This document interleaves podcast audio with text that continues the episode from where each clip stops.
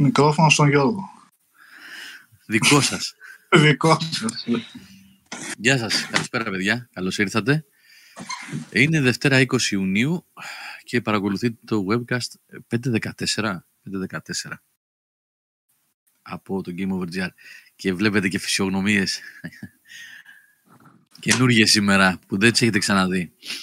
Λοιπόν, ε, είχαμε μια απουσία μιας εβδομάδας ε, την προηγούμενη βασικά, την τρίτη που ήταν η προγραμματισμένη εκπομπή ε, λόγω κάποιων προβλημάτων. Τέλος πάντων, επειδή δεν μπόρεσα να τη βγάλω εγώ, ο Νικόλας δεν μπορούσε, ε, την ακυρώσαμε, αλλά επιστρέψαμε τώρα. Ο Νικόλας είναι στην Ελλάδα. Πρώτα απ' όλα, Νίκος Πλωμαριτέλης στο κέντρο της οθόνης.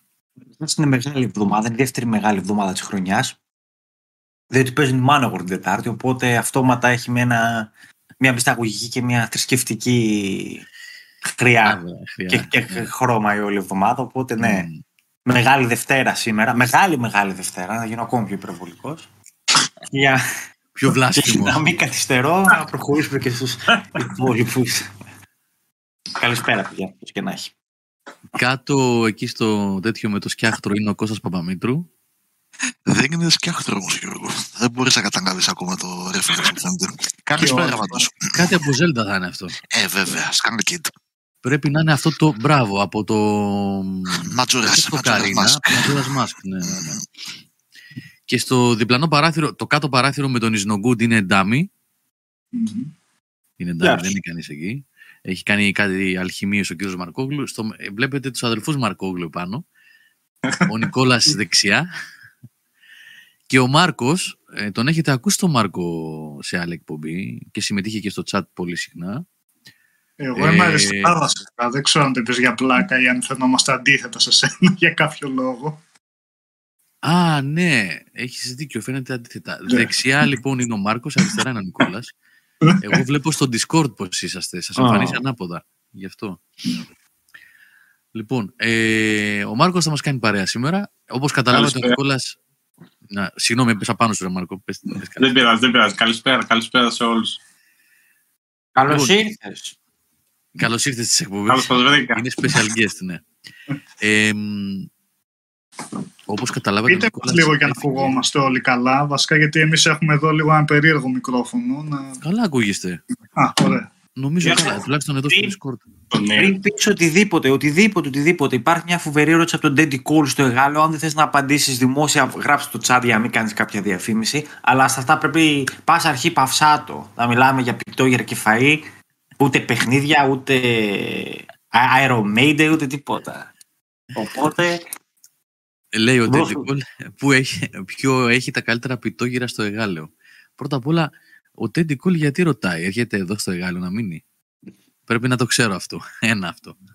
Ένα το κρατούμενο. Δεύτερον, είναι debatable το ποια είναι τα καλύτερα πιτόγυρα στο Εγάλεο, αναλόγως με ποιον θα ρωτήσεις, ρε, εσύ Τέντικολ. Έχει γνώμη σου ρωτάει. Η γνώμη μου. Εντάξει, εγώ έχω πολύ καιρό να φάω πιτόγυρα. Γι' αυτό μπορεί να τα θυμάσαι καλά. Ε,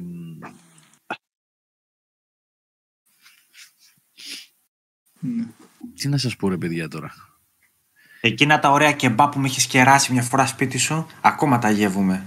Ε, καλά, για κεμπάπ έχουμε τον Νίκο που είναι 40 χρόνια μαγαζί, κλασικός, ίσως ο καλύτερος ε, κεμπαμπτζής στην Αθήνα γενικότερα, με συνταγή από την Αίγυπτο. Ε, Εμένα μου αρέσουν και τα κεμπάπ από το κοσμοπολίτικο και το κοσμοπολίτικο γενικά κάνει ωραία σουβλάκια και, και πίτες και τα λοιπά. Εμένα προσωπικά μου αρέσουν.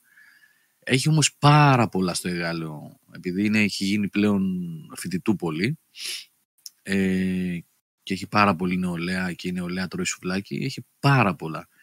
Ε, δεν τα ξέρω όλα για να σας πω. Ε, και το πίτα καλαμάκι κάνει ωραία σουβλάκια και διαφήμιση κάνω τώρα, αλλά τέλος πάντων υπάρχουν πολλά. Υπάρχουν πολλά. Ε, Τέντι, αν ήρθες ε, τώρα στο Εγάλο και εξερευνείς και ήρθες δηλαδή φοιτητής και οτιδήποτε δεν ξέρω τι, θα κάνεις, θα περπατήσεις την Ιερά Οδό, τη Θηβών, ε, τη Μάρκου Μπότσαρη και εκεί τις γειτονιές γύρω-γύρω και ψάξει να βρεις Αυτό ωραία πρέπει να, πράγματα. συ- πρέπει να συνδέεται με βαρύ λαϊκό έτσι όπως το ακούει. Ρα, οδό, θυβό, να περπατάς και πρέπει να παίζει, ξέρεις, από Τι να πίσω παίζει κάποιο, δηλαδή. κάτι, κάτι, κάποιο τραγούδι, κάποιο βαρύ λαϊκό, ρε παιδί μου.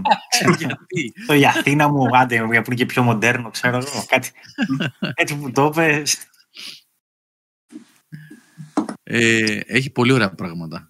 Έχει το, πώς λέγεται, ε, Γιά Κεμπάπ, κάπως έτσι λέγεται, που είναι στην Παπαναστασίου, δεν θυμάμαι καλά. Έχει πάρα πολλά μαγαζιά στο Γάλλο για σουλάκια παιδιά. Πάρα πολλά. Λοιπόν, ο Τέντι ε, θα το ψάξω και καλύτερα και θα σου πω. Α, για κεμπάπ, πίτα ή μερίδα τα λοιπά, δεν το συζητάμε. Ο Νίκος στην πλατεία Δαβάκη στο Εγάλεο, κορυφή. Και το κοσμοπολίτικο είναι ακριβώς τη διασταύρωση που το εμπιστεύομαι επίσης. Διασταύρωση Θηβών και Ιερά Οδό. Θα το δεις, αποκλείεται να το χάσεις. Δεν μας έφερες και μπαπ και εμά, μπέργκερ μας έφερες. Και τα μπέργκερ πολύ δυνατά ήταν όμως. Όταν είχατε έρθει εσείς πήραμε Δεν έχω παράπονο. ναι. την επόμενη φορά θα πάμε στο κεμπαμπτζίδικο, Νικόλα. Φέρε και τον Μάρκο για το γραμμάτιο που του χρωστάμε. Έτσι, ναι. λοιπόν, ε, Θα τη σπάσει όμως τη διαιτά σου τώρα μια μέρα. Θα ε, είμαστε ναι, Αθήνα. εντάξει, δεν πειράζει τώρα. Ναι. Εντάξει, πάμε να φάμε. Εσύ θα φας φιλέ το κοτόπουλο, δεν πειράζει. Πότε θα κατέβεις για τους Μανόγορου, θα έρθεις. Εγώ από το βράδυ φεύγω, πετάω. Α, θα είσαι εδώ αυτή τη βδομάδα δηλαδή. Ναι, και θα φύγω Κυριακή. Ε. Και εκεί βράδυ θα φύγω. Να πάμε ένα απόγευμα. Βέβαια θα με σε φωτί για μέρη. δουλειά την Τετάρτη. Θα σε μέρες. Ξεχάσαμε ότι έχω άδεια. Ωραίο ήταν αυτό. Ελπίζω να μην ακούει ο εργοδότης μου. Φίλος είναι. Αστείο, ναι. Ή θα αρρωστήσει τυχαίως εκείνες τις Μμμ. μέρες. Θα Έγινε αρρωστήσει όλος τυχαίως. ακριβώς. Λοιπόν, οπότε ναι. Θα περιμένω δυνατούς. Πάμε να φάμε κουρεατικό μπάρμπεκιου, άμα θέλετε. Που Ε, έχω τι κουρα... ακούσει. ε, θα έρθεις εδώ και θα πάμε να φάμε κουραντικό μπάρκι. Θα πάμε Ε, στο- ναι, γιατί κρέατα καλά έχω και εδώ. Εδώ δεν έχω κουρεατικό μπάρμπεκιου. Τι Τέτοιο νομίζεις κεμπάπ το- δεν, δεν ξέρω αν έχεις εκεί, αλήθεια. Δεν λέω Ε, δεν εντάξει, έχεις. όχι. Δεν λέω δεν έχεις, λέω δεν ξέρω αν έχεις. Έχω πιο κοντά, στα παράλια του γείτονα. Αλλά δεν συζητάμε. Α, πετάγεσαι στο γείτονα. Μπορώ να για, πετάξω. όσους, για όσους δεν καταλαβαίνουν τι λέμε, ο Νίκος μένει στη Μυτιλίνη, έτσι. Οπότε όταν λέμε στο ναι. γείτονα, πετάγεται απέναντι στο, στο Σουλτάνο και τρώει. Τώρα που μπορώ. Ναι. Γιατί δεν ξέρω. Γιατί δεν ξέρεις. Καήμερο. Μην ανοίξει και στο νησί ο, ο γείτονας σε μερικό. Ναι, Μην ανοίξει παράρτημα στο νησί, ε. Τύπα ξύλο. Μην έχουμε τι κανένα χοντρό σκηνικό τώρα. Παιδιά, γιατί ναι, δεν θέλει είναι- πολύ. είναι θέλει λίγο- μια, είναι μια λάθος περίεργο. πιστολιά χρειάζεται από κάπου. Δεν χρειάζεται και πάρα πολλά πράγματα για να έχει τραχή. Εντάξει, δεν πάω στο ακραίο σενάριο, αλλά μην γίνει τίποτα. Δεν, δεν χρειάζεται. Είναι το τελευταίο που χρειαζόμαστε. Ναι. Να, να το πούμε. Βασικά μόνο αυτό δεν έχει γίνει. ναι. Ναι. Και ο Γκοτζίλα δεν έχει έρθει. Άρθει και ο Γκοτζίλα Ναι. και τελείωσε. Ναι. λοιπόν, ε, ο Ντάνσερ Στάθ με έχει ρωτήσει πολλές φορές να του πω του φίλου. Μου λέει με τα λατινικά πώς τα πήγες, Γιώργο, από φιλολογικής άποψης. Ρωτάω. Εντάξει, συμπαθητικά. Την έβγαλα την τάξη και με καλό βάθμο. Δεν έχω παράπονο. Πάει αυτό τώρα. Το χαρτί σου. Το... Άρα, συγγνώμη, έχετε βασικό μάθημα λατινικά δηλαδή. Ναι, αφού έχω κατεύθυνση σε ανθρωπιστικές σπουδές. Λατινικά, ιστορία, αρχαία είναι βασικά μαθήματα. Κάτσε, στη... μόνο στις... σε εμάς ας πούμε στις δέσμες μόνο κάνα λατινικά, έτσι Τώρα δεν δεν υπάρχουν είναι; δέσμες. Ναι, δεν υπάρχουν δέσμες. Ναι, Είναι- εννοείται. Ναι. Κα- ναι. Τώρα έχει δύο κατευθύνσεις. Θετική κατεύθυνση και ανθρωπιστικές σπουδές. Θετική είναι χημεία, φυσική, βιολογία, μαθηματικά. Και οι ανθρωπιστικές Ε, δεν σπουδές κάνουμε είναι όλα ιστορία. λατινικά. Όχι, όχι μόνο στην τρίτη ηλικίου όμως. Από τη Δευτέρα διαλέγεις κατεύθυνση. Ναι, αυτή μάλλον είναι η μεγαλύτερη διαφορά. Ναι. Με Τώρα τις όμως δέσμες. στην τρίτη, στην τρίτη δεν έχουμε τίποτα άλλο εκτός από τέτοια πράγματα. Ιστορία δηλαδή, αρχαία, λατινικά. Δεν θυμάμαι τι άλλο. Και μαθηματικά μόνο μια ώρα την εβδομάδα. Δεν, είναι ίσα απλά για να υπάρχει δηλαδή. Τέσσερα μαθήματα. Ε, καλά τα πήγα, καλά τα πήγα. Η βαθμή καλή ήταν. Συμπαθητικό. Συμπαθητικά. Καλή ήταν η βαθμή. Καλή ήταν, καλή ήταν. Στο Σας στέλνω. έκανα περήφανος, μην... Δεν θα πω τώρα βαθμούς, αλλά σας έκανα περήφανος, μην ανησυχείτε. Ε, λοιπόν, ο Νικόλας λέγαμε προηγουμένως Αν ότι βρει κάνα Λατίνο, δηλαδή μπορείς να συνεννοηθείς. θα- Άμα πάει στο τώρα, Βατικανό, θα... τώρα διαβάζω Αστερίξ. Άμα πας και- στο Βατικανό, δηλαδή στο φρουρό, τι θα πεις; Άβε. λατινικά.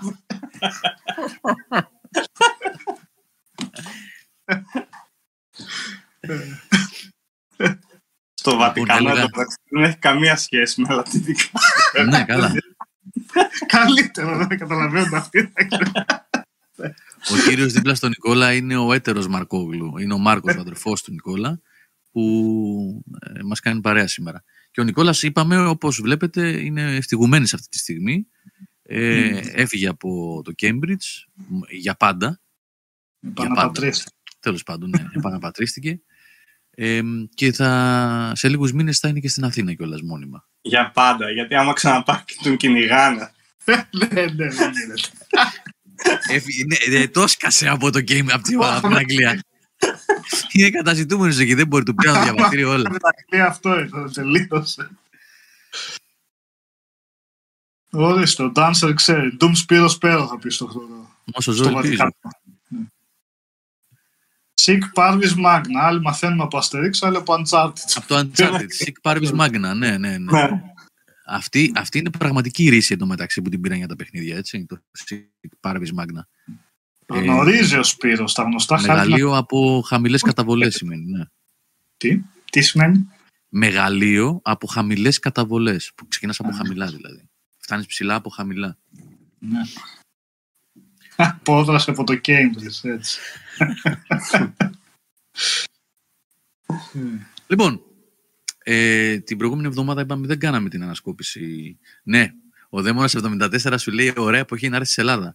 Είναι, έχουν πέσει, τα ενίκια είναι φτηνά. Φτηνό ρεύμα, φτηνά καύσιμα. όλα, όλα είναι πληθωρισμός χαμηλά.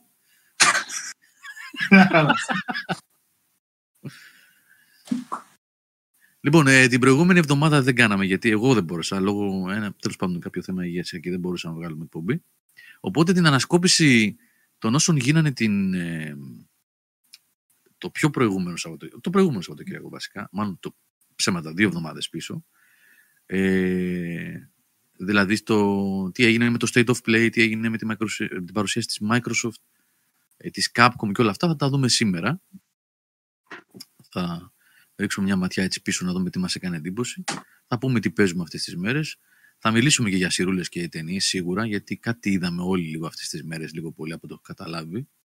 Από ό,τι έχω δει βασικά από το Ρουφιάνο, από το Discord, από το πιστό σερβερ του, του site, που μιλάνε τα παιδιά. Ε, μ, οπότε έχουμε αρκετά να πούμε. Αντρέα, το είπαμε για τους απέναντι, ότι έχουμε και αυτό το πράγμα φέτος. Καλά, όχι μόνο φέτος, γενικά το έχουμε, αλλά ο Νικόλας είναι πάντα ανανεωμένος. Πάντα είναι ωραίος. ανανεωμένος. λοιπόν, και μια καλησπέρα γιατί τόση ώρα μιλάμε και δεν έχουμε πει στα παιδιά που είναι στο chat και ευχαριστούμε για την παρέα. Και να υπενθυμίσουμε βεβαίως και στα παιδιά που μας ακούνε και μας, μας βλέπουν τώρα και μας ακούνε και στα, ε, σε podcast από το πρωί της Τρίτης και μετά ότι συνεχίζουμε βέβαια το πρόγραμμα αυτό με, το, με τα donations στο PayPal. Υπάρχει το barcode, το, όχι barcode, το, QR.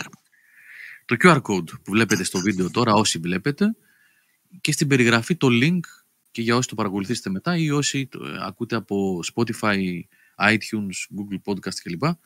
Ε, στην περιγραφή θα υπάρχει και το link για όσους θέλουν να βοηθήσουν ε, την προσπάθεια του, του site και της ομάδας. Λοιπόν, από πού να ξεκινήσουμε; Νικόλα, Κώστα, Νίκο και Μάρκο.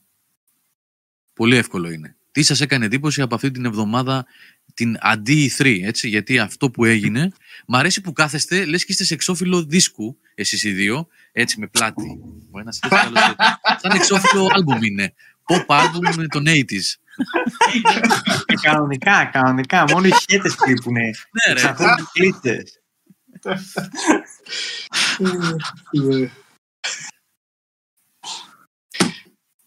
Ε, Λοιπόν, Έτσι, Νικόλα με και Μάρκο, πάρα πολύ στιγμένες να αυτό. ξεκινήσουμε από τον καλεσμένο μας, από τον Μάρκο, έτσι, βεβαίως πρέπει. Έτσι, το, το savoir vivre έτσι λέει, ότι πρέπει να, να ξεκινάς από τον καλεσμένο.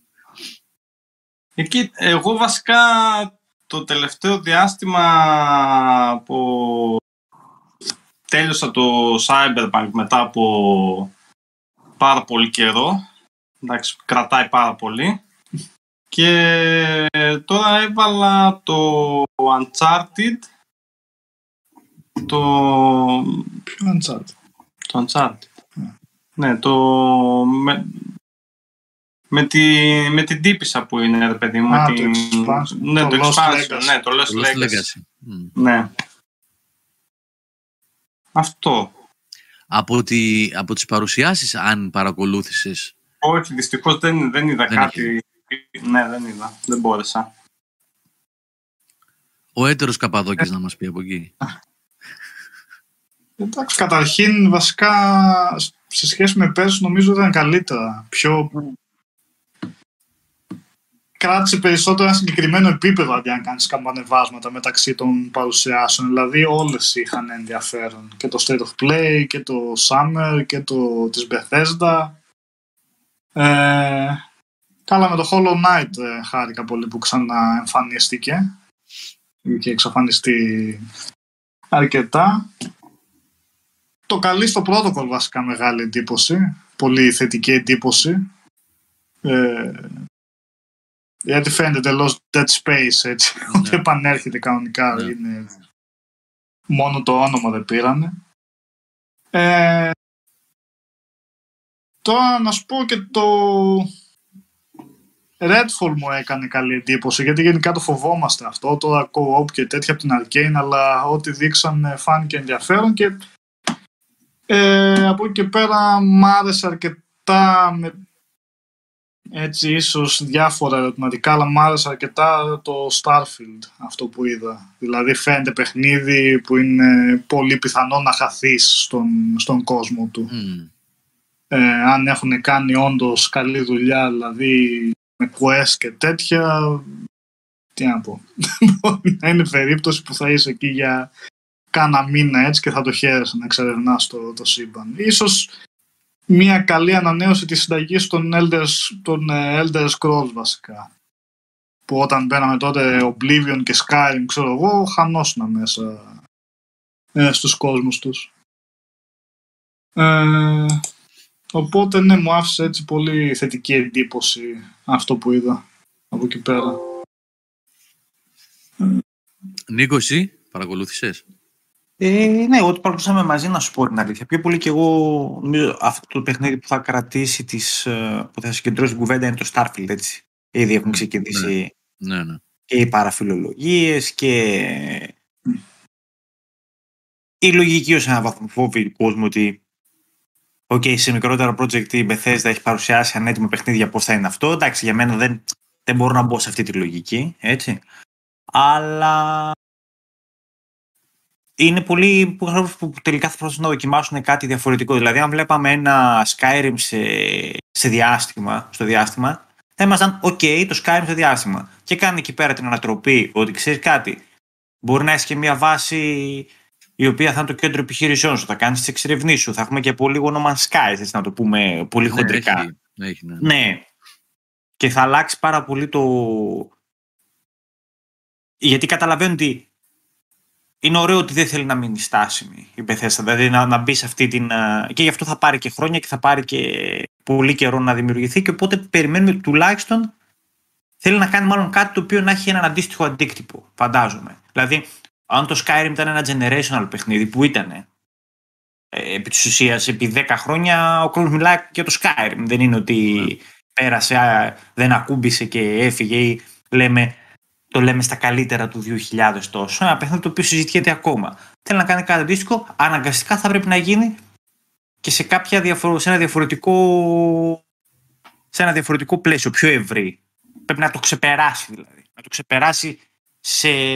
Η σωστή λέξη ήταν scope, τώρα πώς θα το πούμε, όχι οπτική, Μέγεθος. σε, σε μέγεθος. Προοπτική. Σε, ναι, ακριβώς. Το μέγεθος δεν είναι, επειδή δεν είναι αναγκαστικά καλό. Η προοπτική όμως η μεγαλύτερη είναι κα- κάτι διαφορετικά. Το μόνο που έτσι λίγο με αφήνει χλιαρό ήταν η μάχη. Γιατί η μάχη δεν είμαι σίγουρος ότι αυτό που είδα στο τέλος της ημέρας μπορεί να μου αρέσει. Δεν, δεν είμαι, είμαι λίγο κρύος ακόμα με αυτό. Αλλά πάντα το πιάσουμε στα χέρια μας. Μμ. Κοντός ψαλμός αλληλούια. Έτσι δεν έχει κάτι να, να κράξουμε εκ των προτέρων. Αλλά δεν μπορώ να πω ότι τρελάθηκα με αυτό το, το first person. Με το, σαν FPS έτσι, που α, Ναι. έλειπε αυτό το tactical ας πούμε τον Fallout που, και το Vats ας πούμε, που είχε Το ίσως Vats, ναι, δεν αν έχει είχε κάτι τέτοιο να δείξει. Αυτά κατά τα άλλα. Καθώς έχει τυχηθεί, τα θυμόμαστε, Γιώργο, γιατί πέρασε και μια εβδομάδα που την αλήθεια Έχει και περάσει μια δεν εβδομάδα, ναι, αυτό Ναι. είναι το πρόβλημα. Κώστα, Λοιπόν, εγώ στέκομαι περισσότερο σε δύο παρουσιάσεις, της Microsoft και της, και της Square Enix που έγινε την προηγούμενη εβδομάδα. Μμμ. Από την Microsoft περιμένω πώς και πώς το ARA, το History Untold, το strategy turn-based παιχνίδι ε, που αναπτύσσεται στα στούντιο της, α, της Microsoft και επειδή είμαι και φαν του είδους το περιμένω πώς και πώς.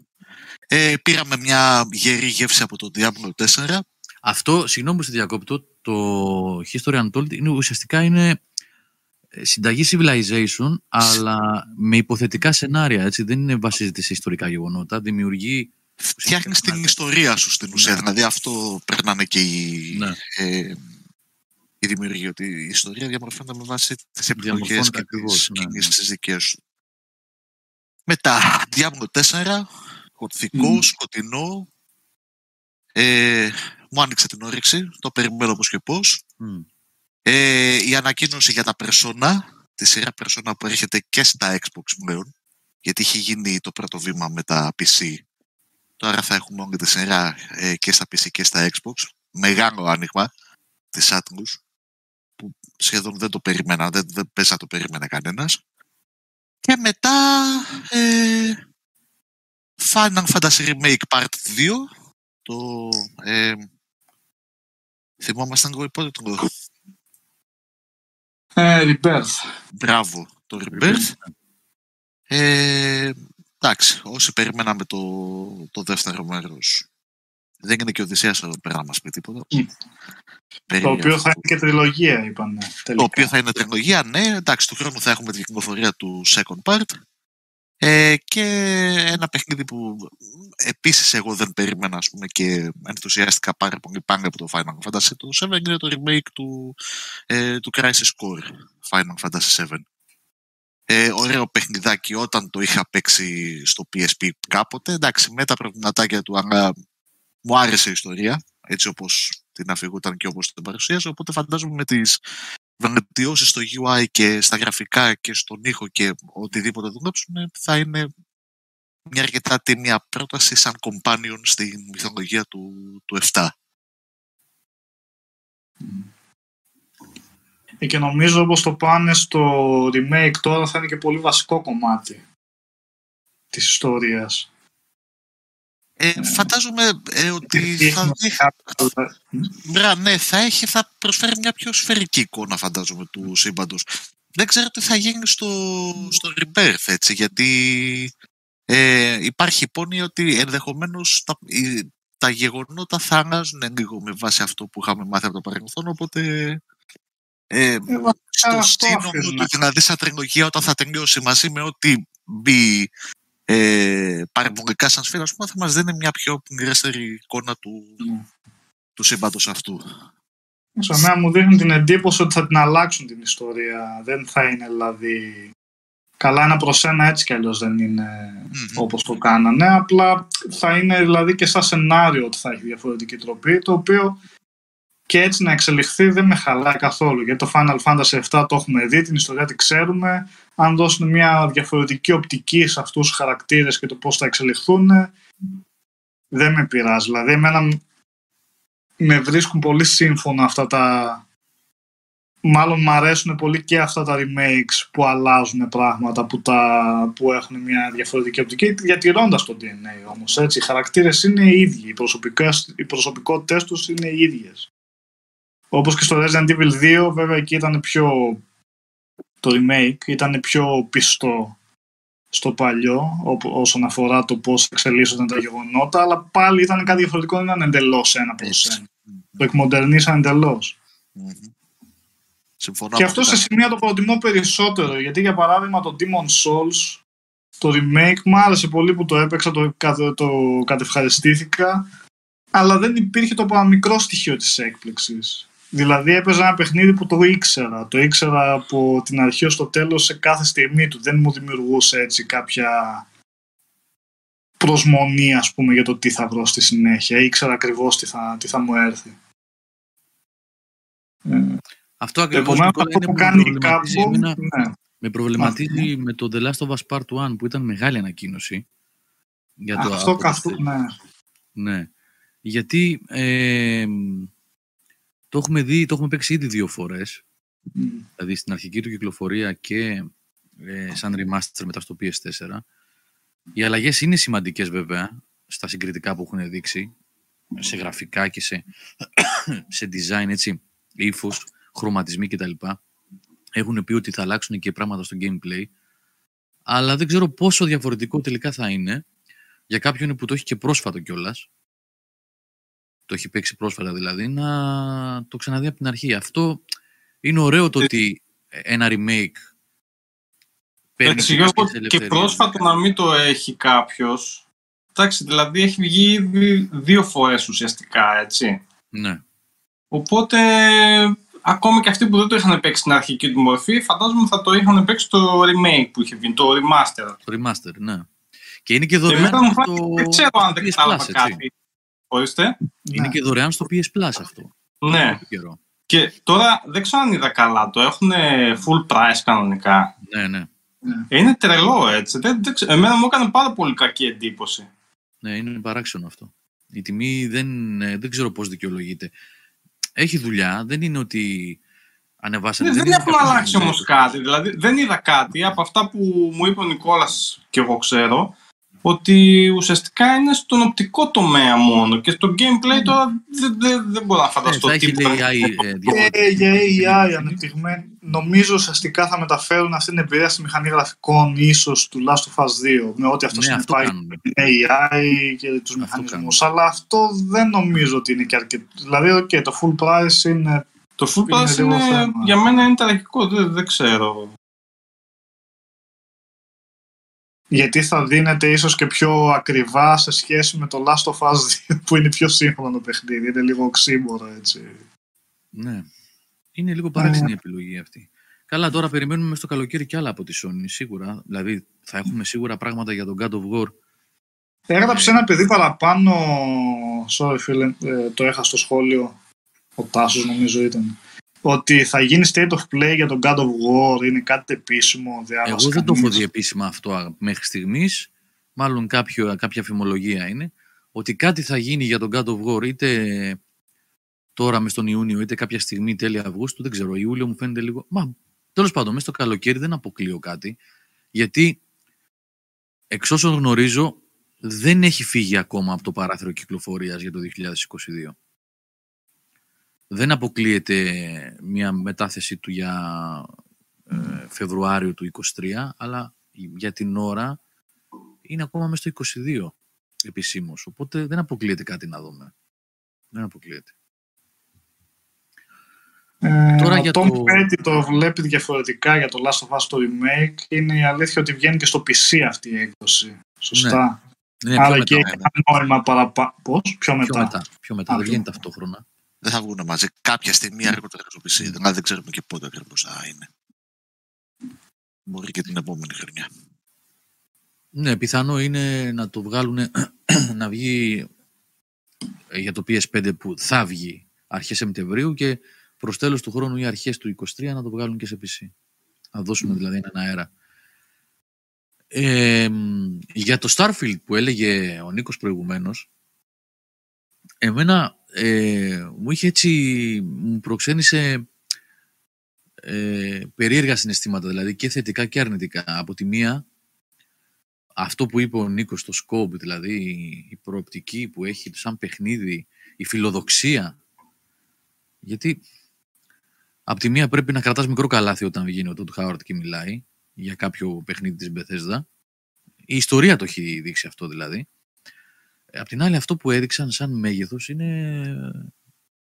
Εντάξει, δεν ξέρω αν έχει προηγούμενο σε single player παιχνίδι. Δηλαδή έχει λέει χίλιους πλανήτες. Άντε εγώ να σου πω ότι οι 500 από αυτούς είναι έτσι όπως υποστηρίζει και ισχυρίζεται ότι είναι. Ε, που τους εξερευνείς, που φτιάχνεις βάσεις και τα λοιπά.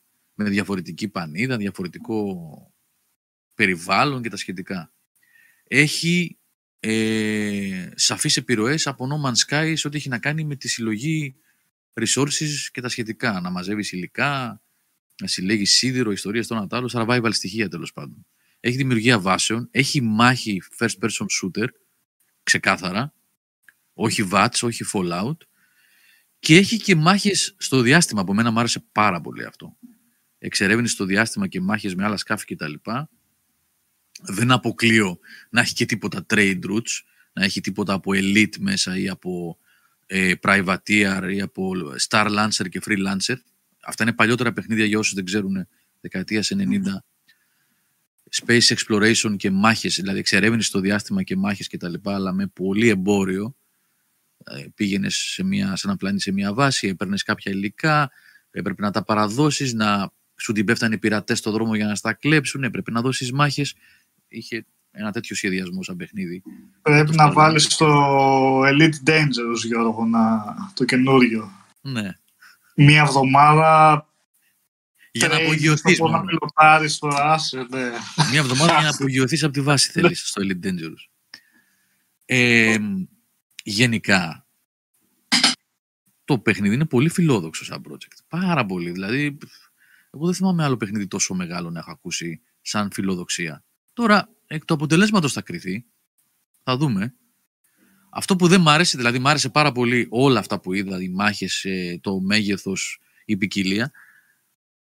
Μου έκανε μπαμ κατευθείαν το facial animation τα- και τα γραφικά στους χαρακτήρες. Αυτό είναι Oblivion, έτσι, με κάποιες βελτιώσεις. Αυτό το πράγμα, τα ξύλινα χείλη και τα τέτοια όλα που είχε. Επίσης είχε πάρα πολύ, εγώ δεν το είχα παίξει, πα- δεν το είχα τελειώσει, αλλά είχα παίξει κάποιες ώρες. Θυμίζει πάρα πολύ το Outer Worlds, έτσι. Δεν μπορούσε. Ε, Δηλαδή, το Όχι μόνο επειδή είναι στο sci-fi διάστημα. σκεπτικό. Ναι. Γενικά φαίνεται ότι είναι ένα κράμα ε, Elder Scrolls βεβαίως εννοείται, Outer Worlds και No Man's Sky. Αυτό φαίνεται ότι μαγειρεύουν στο καζάνι τώρα αυτοί.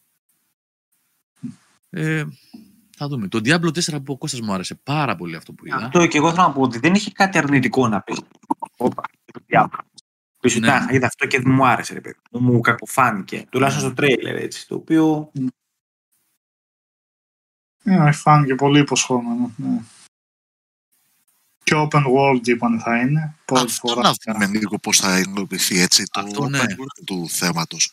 Ναι. Φαντάζομαι ότι απλά δεν θα υπάρχουν ε, transitions και loading screens, έτσι θα είναι ένα ενιαίο πράγμα. Καλά, μπορεί να έχει loading screens για τα dungeons. Ναι. Ναι, εντάξει, μπορεί.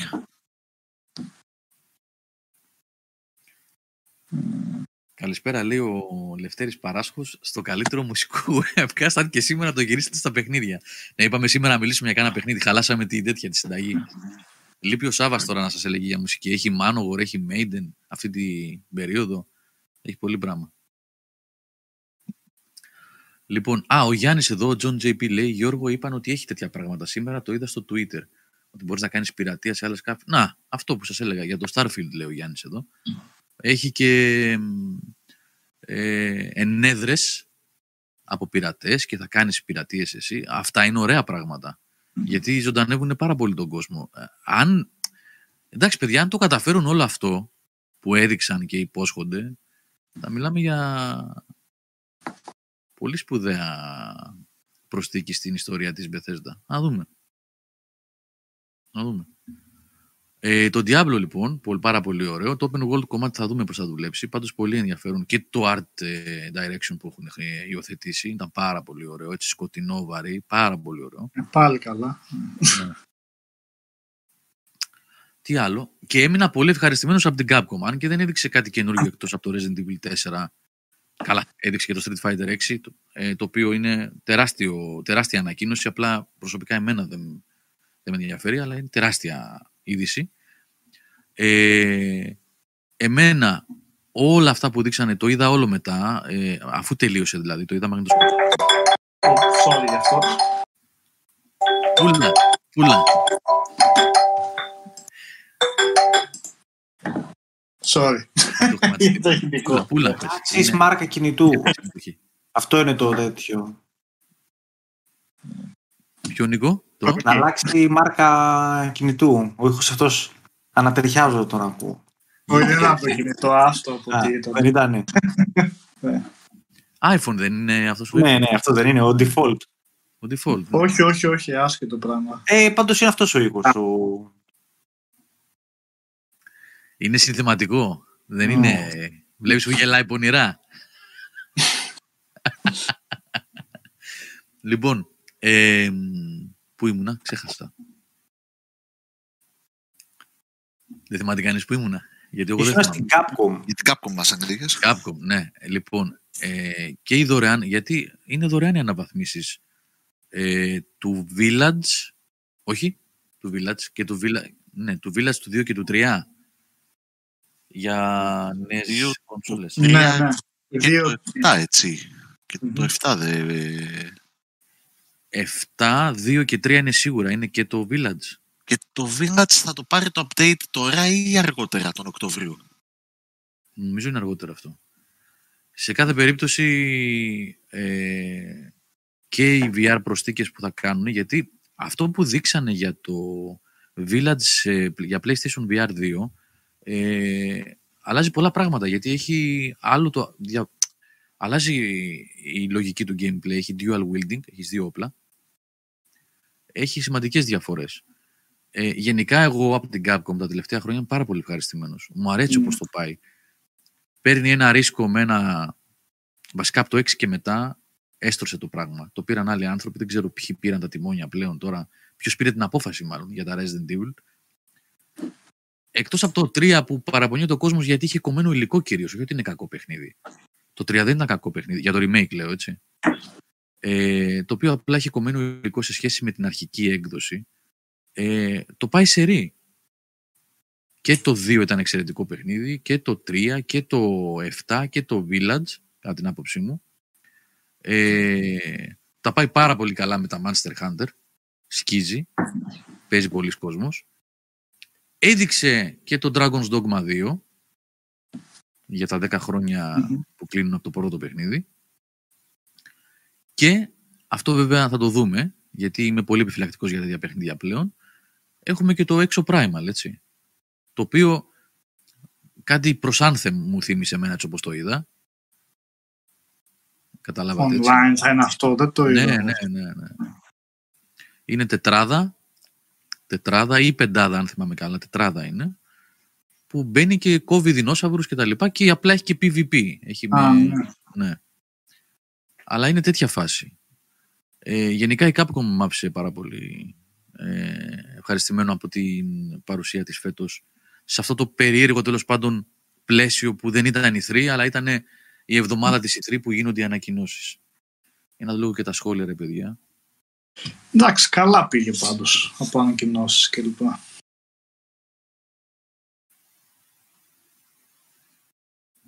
Α, Και μήπως έχασα, είπες ότι θα βάλουν και third person mode στο Village. ναι. Ναι.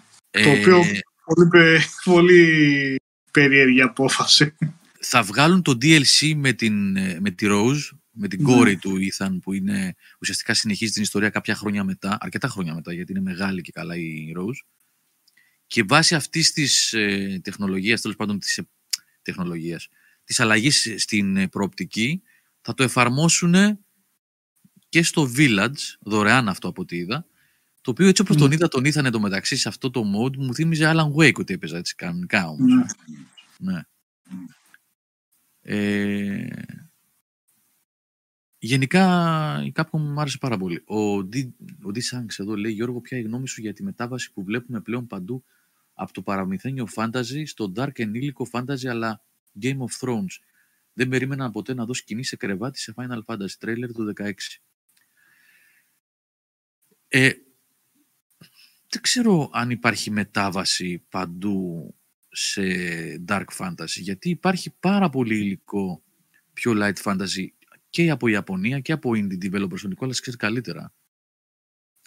Ε, και εξαρτάται εξαρτάται και από το παιχνίδι το, το Final Fantasy 16 το οποίο έτσι κι αλλιώς διεξάγεται στον κόσμο της Ivalis που ο κόσμος της Ivalis είναι το Vagrant Story το Final Fantasy ε, 12 το Final Fantasy Tactics το Final Fantasy 14 online και το 16. Αυτός είναι πιο σκοτεινός medieval μεσαιωνικός κόσμος. Δεν έχει τη λογική των άλλων Final Fantasy. Ανέκαθεν, αν παίξει το Vagrant Story, που διεξάγεται σε αυτόν τον κόσμο, είναι πολύ dark fantasy. Δεν είναι έτσι νεράιδες και ουράνια τόξα κτλ.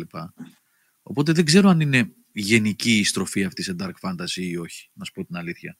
Δεν ξέρω αν τα παιδιά αν έχουν εντοπίσει κάτι τέτοιο.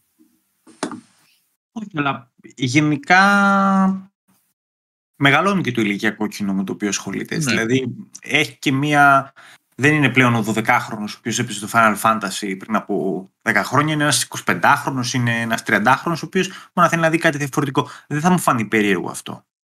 Αν, αν υπάρξει. Εγώ δεν, δεν την παρακολουθώ τη σειρά. Εξετάζω μια λογική που μπορώ να επιχειρηματολογήσω στο σχόλιο που έκανε ο φίλος του Σάγκς δεν θα είναι κάτι περίεργο και είναι και κακό. Αυτό δεν είναι κακό, ας πούμε.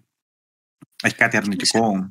Να σου πω. Αλλά, ας πούμε, η μαγιά του τίτλου, τι είναι η ατμόσφαιρά του, της σειράς.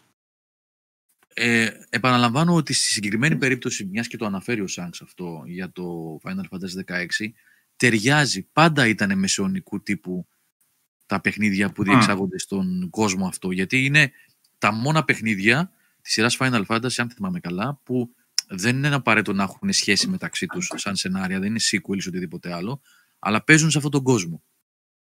Όλα τα υπόλοιπα κάθε φορά είναι κάτι διαφορετικό. Αυτά είναι σε συγκεκριμένο κόσμο. Ε, α, το Tactics Advance το Tactics Advance είναι Α, βάλεις. OK, okay, λετεύτε, sorry. Ευχαριστώ για τη διόρθωση. Ε, μ, υπάρχουν light fantasy. Δηλαδή από το Genshin Impact να πιάσεις τα Tales της Namco, αυτά όλα light fantasy είναι. Έχουν ακόμα αυτό το anime το στυλ, το πιο, το πιο ανάλαφρο.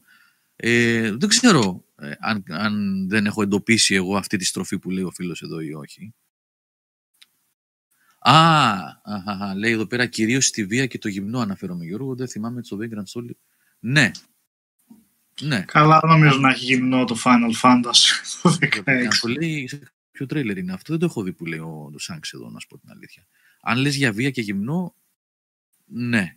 Αυτό όντως είναι κάτι, κάτι που δεν το βλέπει συχνά σε Final Fantasy. Δεν, δεν ξέρω αν το έχουμε ξαναδεί βασικά. Αλλά Dark Fantasy, σκοτεινό περιβάλλον δηλαδή, σε προηγούμενα παιχνίδια της σειράς έχουν υπάρξει. Τώρα από εκεί και πέρα εξαρτάται με το σύμπαν που καταπιάνεται ο κάθε developer. Δηλαδή, δεν μπορείς να μην δεις Dark Fantasy όταν ο άλλος φτιάχνει Warhammer παιχνίδι. Όταν φτιάχνει Vermintide. Δηλαδή, ναι, δεν γίνεται ας πούμε. Ναι. Εξαρτάται με το τι δουλεύουν. Νομίζω υπάρχει κοινό για όλα πλέον, οπότε και υπάρχει και πληθώρα έτσι, ε, επιλογών και προσφοράς. Οπότε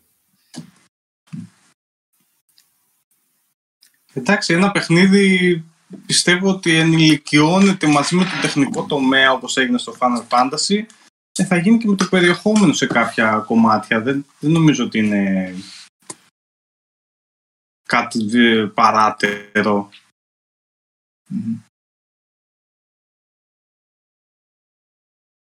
Στο Witcher είχε γύμνο, καλά, εντάξει, δεν το συζητάμε. Ναι. Το Witcher είχε γύμνο, αλλά το Witcher είναι κάτι άλλο, δεν είναι light fantasy. Το Witcher Είχε... είναι- Πάντα είχε γυμνό το Witcher από τα πρώτα, δεν είχε. Ναι, ναι, Νομίζω. Ναι. και στο Το μάζευε και τις κάρτες. Ναι. Δεν θυμάσαι. Ναι. Εδώ εγώ έχω ένα artbook ε, κάπου στη συλλογή μου από το Witcher 2, ένα πολύ μεγάλο τόμο που μου είχαν στείλει τότε όταν έχει κυκλοφορήσει, το οποίο έχει λιθογραφίες και τα λοιπά μέσα, το, τους πίνακες τέλος πάντων και το artwork, το εικαστικό που δημιουργούσαν οι καλλιτέχνες και για το παιχνίδι και έχει πάρα πολύ γύμνο μέσα. Το Witcher έτσι κι αλλιώς παίζει σε τέτοιο πλαίσιο, όπως το είπε ο, ο Σάνξ προηγουμένως, έτσι σε, ε, πώς το λένε, σε μ, Game of Thrones, τέλος πάντων σε εισαγωγικά Game of Thrones λογική.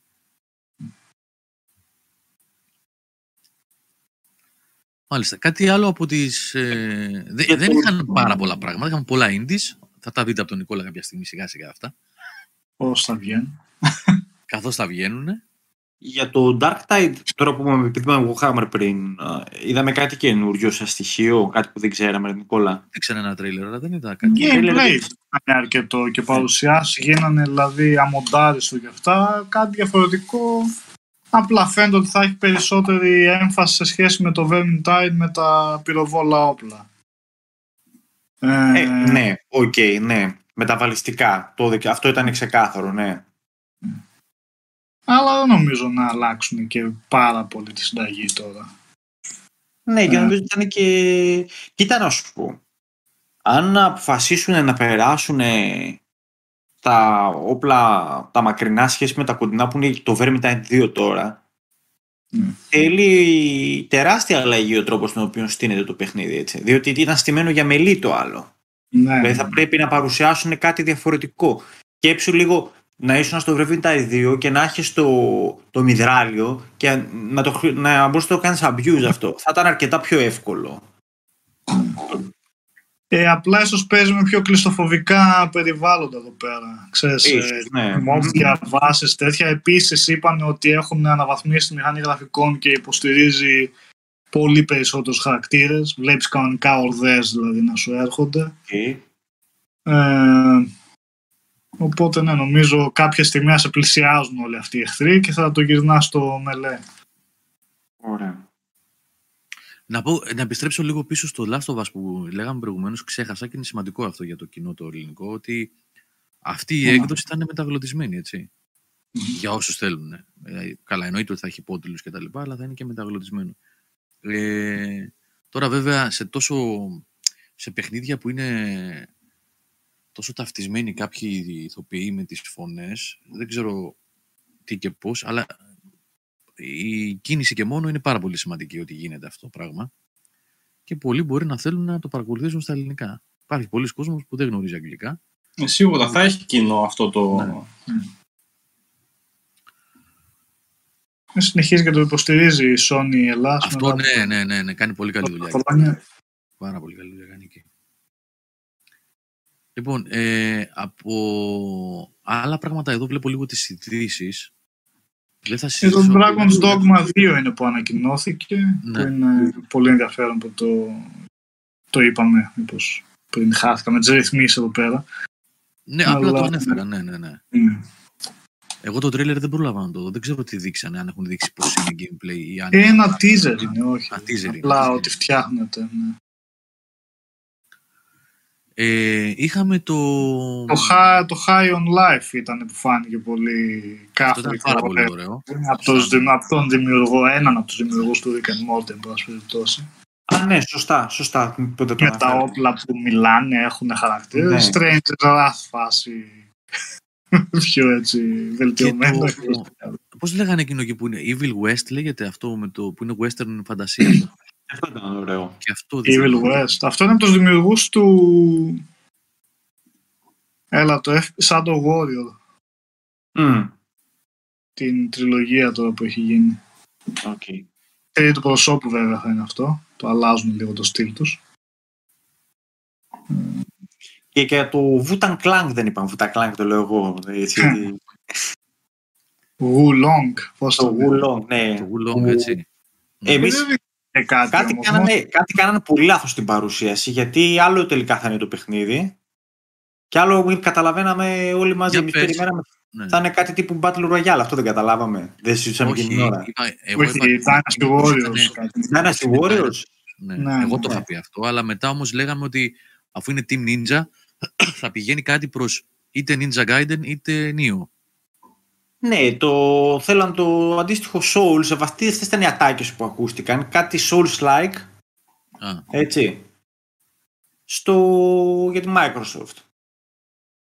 το έχουν, ε, ε, δεν ξέρω, τέλος πάντων, δεν θέλω να το πω αυτό. Νομίζω ότι αυτές ήταν μετά οι τέτοιες που ακούστηκαν οι... τα, τα σχόλια, ότι κάπου προς τα εκεί θα κινηθεί. Οκ, άμα είναι κάτι τύπου Neo, πάλι είμαστε κοντά σε αυτό το πλαίσιο, ρε παιδί μου. Ένα Μπορεί να single player. είναι, ναι, Ναι, μπορεί να είναι το αντίστοιχο Neo, γιατί το Neo ανήκει, όχι ανήκει, δεν ξέρω αν ανήκει ή όχι, πάντως το δουλεύει με τη Sony. Έχει βγει μόνο σε PC και σε PlayStation το Neo 1 και το Neo 2.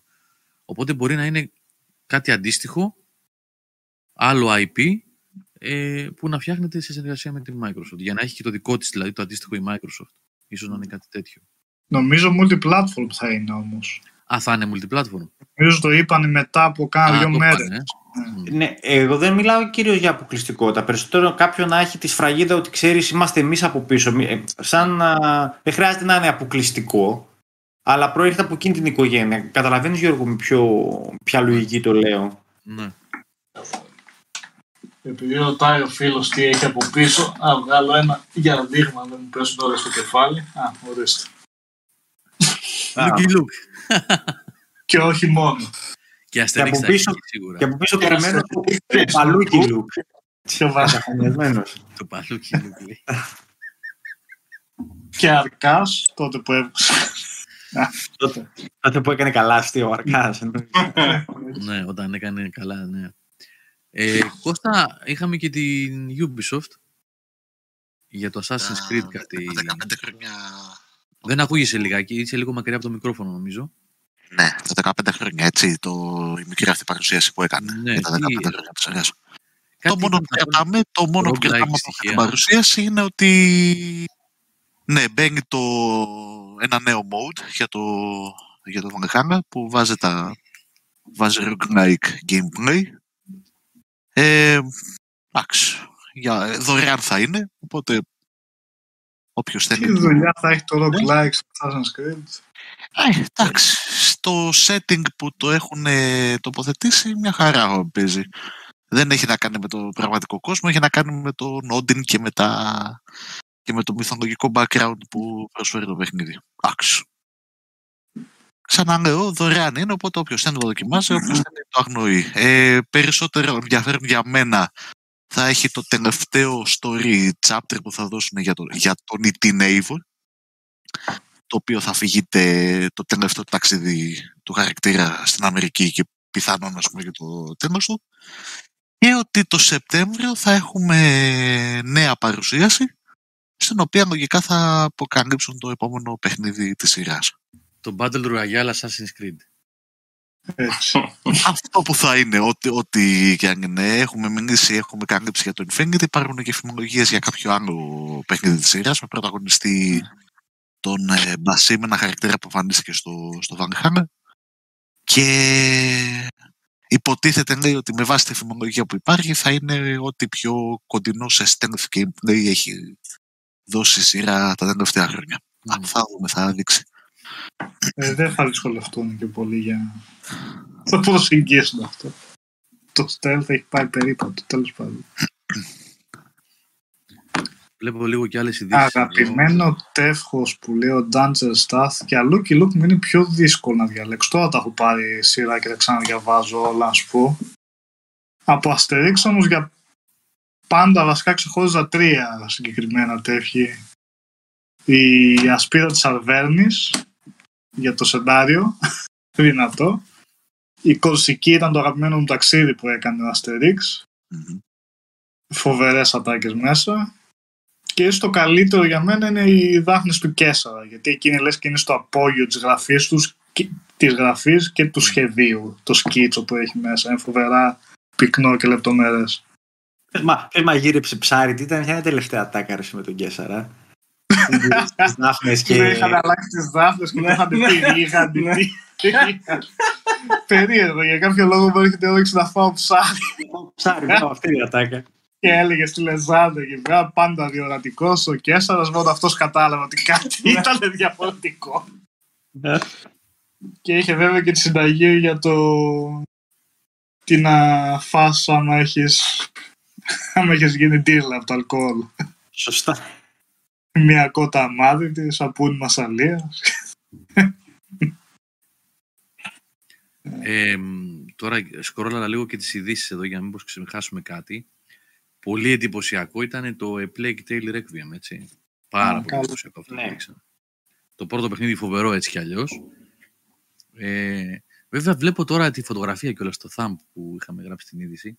Ο Αποστόλου είχε βάλει. Την έχουν κάνει την αμύσια ίδια με την Natalie Portman, έτσι. Δηλαδή θα φάνε μήνυση αυτή. Άσχετο βέβαια με την ποιότητα του παιχνιδιού και το τι θέλουν να κάνουν. Ε, εντάξει, τι Αυτό- θα... Κάνει μήνυση γιατί μοιάζει με μένα. Άντε και αυτή. Σιγά. Άντε. Γιατί, Εδώ την είχε γλιτώσει το Code Veronica, δεν τους έκανε ο Ντικάπριο. ναι, ναι, ναι, ναι, έχουν κάνει κατά καιρούς. Νομίζω η Natalie Portman έχει... Η Natalie Portman ή... Όχι, ε, η... αυτή που έπαιζε στο, στο Beyond Two Souls. Πώς τη λέμε; Η, στον Beyond, η Ellen Α. Page. Ναι, η Ellen Page νομίζω είχε κάνει μήνυση σε κάποιο developer που είχε φτιάξει ένα χαρακτήρα που της έμοιαζε πολύ. Είχε ζητήσει να το, να το αλλάξουν. Λοιπόν, από αυτή την εβδομάδα είναι κάτι άλλο που έχετε ξεχωρίσει ή να προχωρήσουμε παρακάτω. Δηλαδή, εντάξει, είχε, τώρα δεν θα κάνουμε να πούμε ξανά όλες τις ειδήσεις, έτσι. Είπαμε, έχουμε νέο Alien, τώρα πολύ πολύ γρήγορα τα βλέπω εδώ πέρα. Το Callisto Protocol που είπε ο Νικόλας δείχνει πάρα πολύ ενδιαφέρον. Έτσι, ε, να υπενθυμίσουμε ότι το Callisto Protocol ε, είναι ε, ένα space horror ε, παιχνίδι το οποίο δημιουργείται από τους ανθρώπους που φτιάξανε το, ε, τα, είχαν φτιάξει τα πρώτα Dead Space. Βασικά τα Dead Space, έτσι. Είναι Ε, ένα Dead Space Που απλά δεν Όσο έχει το πιο- όνομα Dead Space. πιο κοντά θα το δούμε. Ναι, δηλαδή οι ομοιότητες είναι. Δεν μπορείς να πεις ούτε σκανδαλώδη ή τίποτα γιατί αυτή είναι, αυτό δικό τους είναι. Έτσι, αυτοί θα το φτιάξουν. Ναι. Ναι. Και δεν μας χαλάει καθόλου στο τέλος της ημέρας πάλι. Δεν πειράζει. Δεν είναι ότι βγαίνουν κάθε μέρα τέτοια παιχνίδια. Και είναι και ίσως θέλουν να ολοκληρώσουν πλέον και το όραμά τους οι άνθρωποι, το οποίο τους το κόψαν έτσι. Ποιος μας έλεγε, Ρε Νικόλα, προχθές ότι του άρεσε το Dead Space 3. Ο Οδυσσέας. Ο πιο filthy casual αυτός τύπος. Αυτός ήταν έτσι. Και α, μπαμ, μπουμ, λέει όλα καλά είναι. Δεν είναι αυτό το Dead Space όμως. Ωραία. Ε, ε, Λοιπόν, ε, εδώ να πούμε τώρα που έχουν γράψει τα παιδιά. Ε, η Ellen Page λέγεται Elliot Page πλέον, προφανώς Σωστά. αλλάξει φίλο. Ναι, Σωστά, δεν το ήξερα σωστά. αυτό, δεν έχω παρακολουθήσει, ναι. Ε, παιδιά και εγώ τώρα το έμαθα. Δεν, δεν είχα καν, δεν είχα ιδέα. Ε, και λένε, ο Ντίμι λέει, γράφει ότι ήταν στο Last of Us, λέει, είχε κάνει, γιατί είχαν κάνει την Ellie ίδια με την Page. Εκεί είχε, κάνει, είχε ζητήσει να... Θυμόμουν ότι κάπου είχε γίνει. Μπορώ αλλά- να το θυμηθώ αυτό. Με... Ναι, είχε γίνει, είτε- το θυμόμουν αυτό. Ότι κάποια που Ναι, ναι, ναι. παιδιά, συγγνώμη. Μάλιστα. Λοιπόν, για να δω τι άλλο τώρα εδώ πέρα. Ε, τα παιδιά στο chat γράψανε κάτι. Κάποιος ρώτησε. Α, το Gotham Knights. Τι έχετε να πείτε γι' αυτό, μέχρι να δω εγώ τι άλλο έχουμε εδώ από ειδήσεις.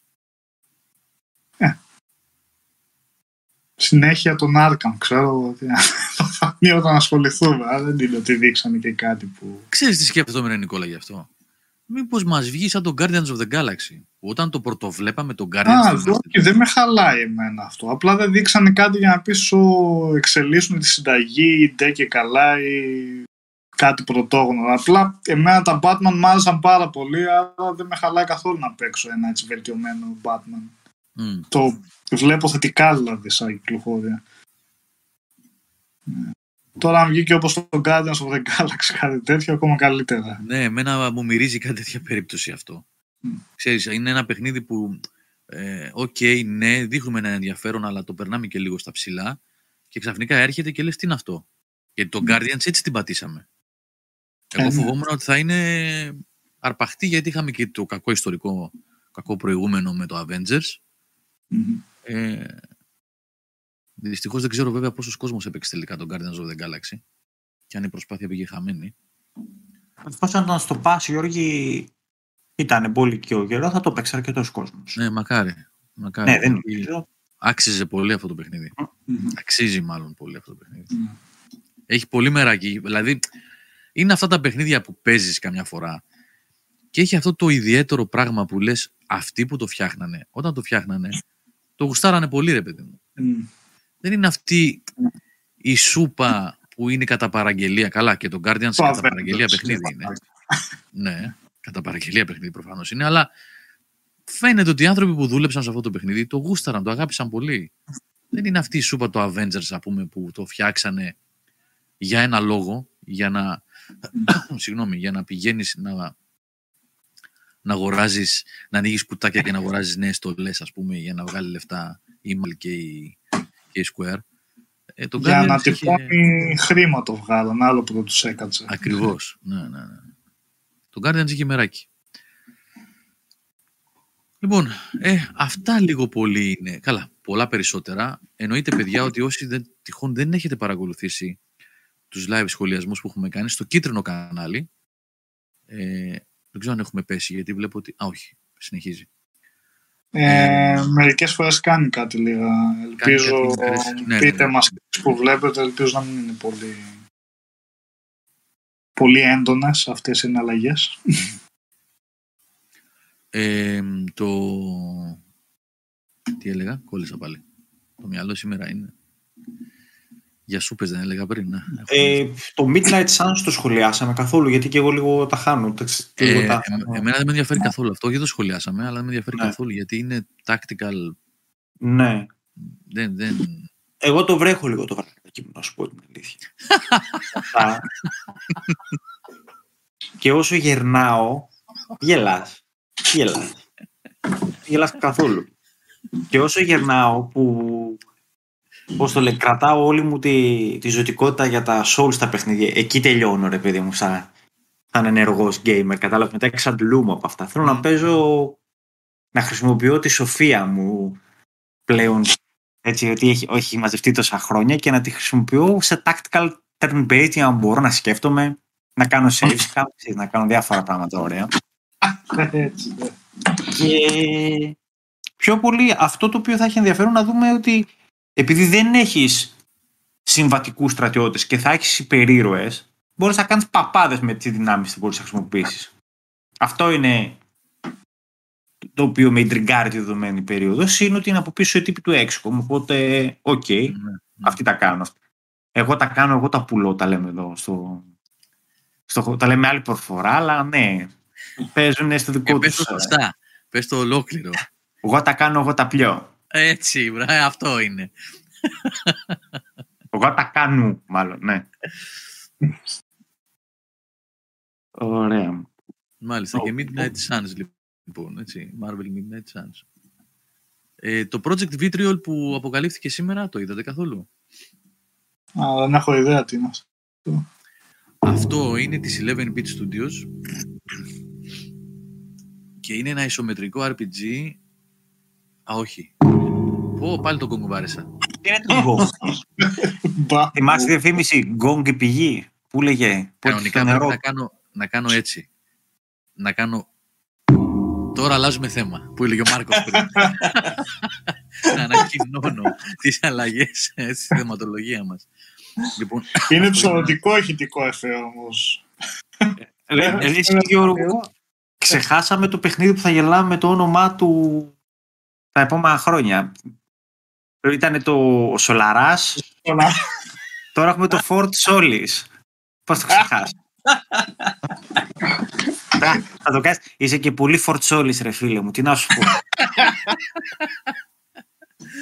Μιλούσα με έναν άλλον προχθές. Τι Fort Solis είναι αυτό; Κάτι τέτοιο. Μπορεί να γίνει και μπορούμε να το κάνουμε βυθιά μεταξύ μας. Ωραία. Και ποιος το αναπτύσσει; ποιο λες, Ή και Α, το δεν άλλο. Fort Solis. Δεν, δεν θυμάμαι, δεν θυμάμαι ποιος το, το Fort Solis. Α, λέγαμε άλλη Αλλά- κουβέντα, ναι. sorry, Εντάξει, σαν το, να, εδώ που τα λέμε παιδιά όμως, ονομασία παιχνιδιού σαν το Solar Ash δεν υπάρχει δηλαδή. να το λες γρήγορα. Solar Ash, Solar Ash, Solar Ash. δεν υπάρχει αυτό, εντάξει. sorry. Α, κάτι το- τώρα που τα βλέπω λίγο μου έρχονται ξανά τα παιχνίδια. Κακώς έπρεπε να ανοίξω τη λίστα από πιο νωρίς που είχα. Μμ, για Δηλαδή- πες, όχι, έχουμε χρόνο. Το American, ναι, επειδή έχουμε χρόνο. Το American Arcadia μας έκανε καλή εντύπωση, θυμάμαι στο live πάνω. Ναι, ναι. Το που είναι σε, σε alt 70s ε, λογική, έτσι, πώς θα ήταν Utopia Dystopia, κλασικό σενάριο, το οποίο συνήθως δουλεύει καλά, είναι, δημιουργεί ωραίο, ωραίο background, όλα αυτά τα Bioshock, τις ουτοπίες οι οποίες πήγανε εντελώς λάθος και μας άρεσε πάρα πολύ και το πώς φαινόταν το platforming του. Μμ. Ήταν και, και, και αυτό ήταν ωραίο. Ε, και, νομίζω, και τι θα είναι, θα κράζει το, το αμερικάνικο όνειρο. Έτσι, Κάτι τέτοιο, συνήθως κάτι τέτοια είναι αυτά. Έτσι παίζουν μπαλίτσα αυτά. Ναι.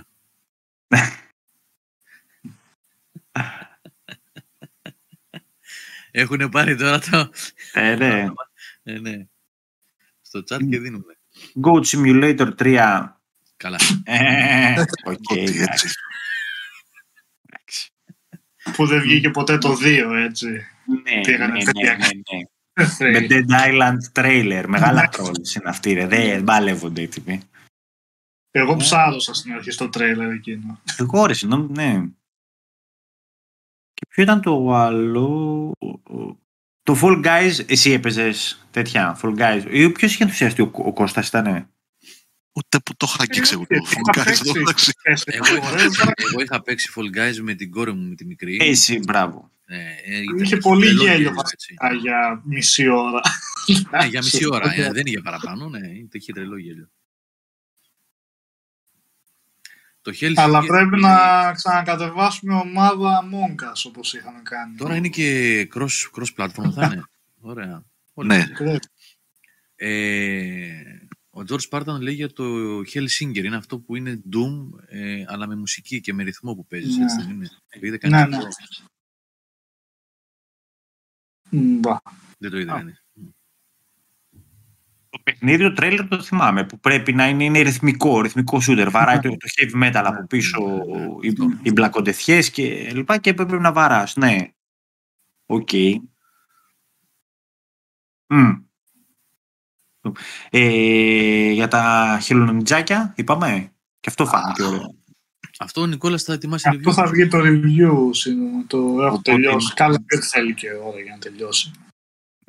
Ναι, είναι bite size. Να πω λιγάκι, ε, επειδή βλέπω ότι εξαντλούμε λίγο τον, τα των ανακοινώσεων που έγιναν την προηγούμενη εβδομάδα. Βασικά την πιο προηγούμενη εβδομάδα. Όχι, είχαμε και την προηγούμενη. Το Είχαμε και δεύτερο την event της προηγούμενη, Microsoft ακριβώς. και την Capcom. Ναι. Ε, ότι εγώ ξεκίνησα, δεν μπόρεσα γιατί είχα κάποια θέματα και δεν μπόρεσα να προχωρήσω. Ξεκίνησα το The Quarry για να γράψω ένα review γι' αυτό. Το The Quarry είναι της ε, Supermassive Games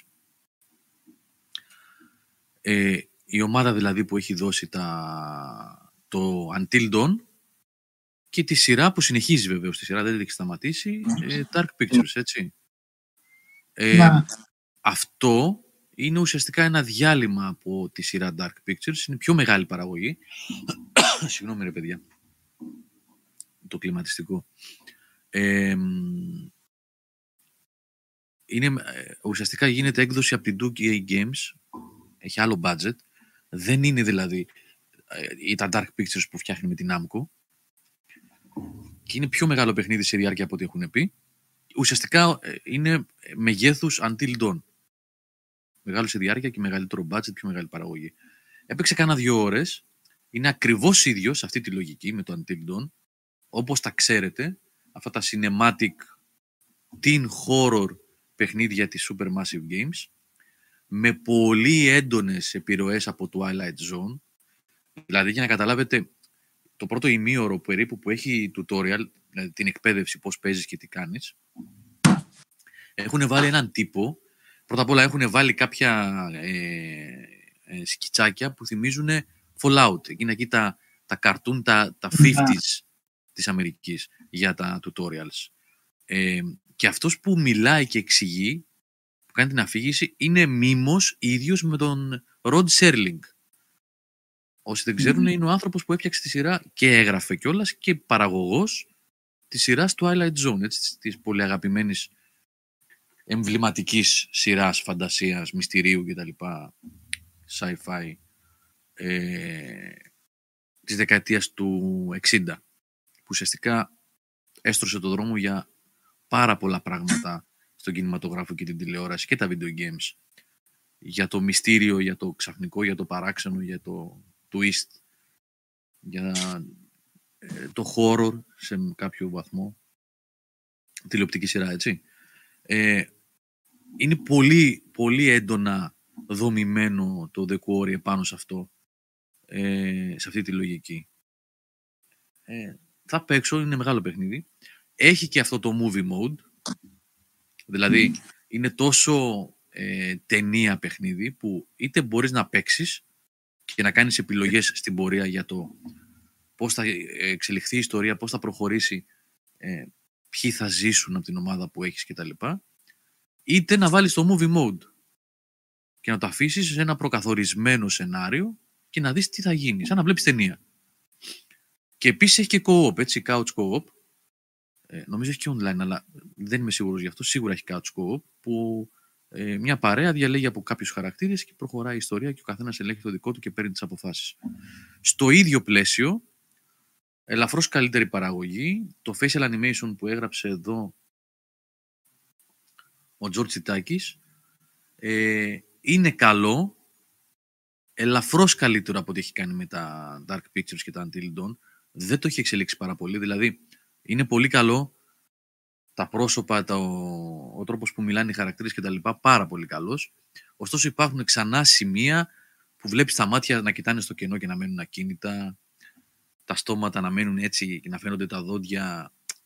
Ε, αυτές οι περίεργες στιγμές που αφού σου έχει φτιάξει μια ψευδέστηση ότι αυτός που βλέπεις είναι ένας πραγματικός ηθοποιός, εντωμεταξύ είναι όλοι γνωστοί ηθοποιοί που παίζουν, έτσι.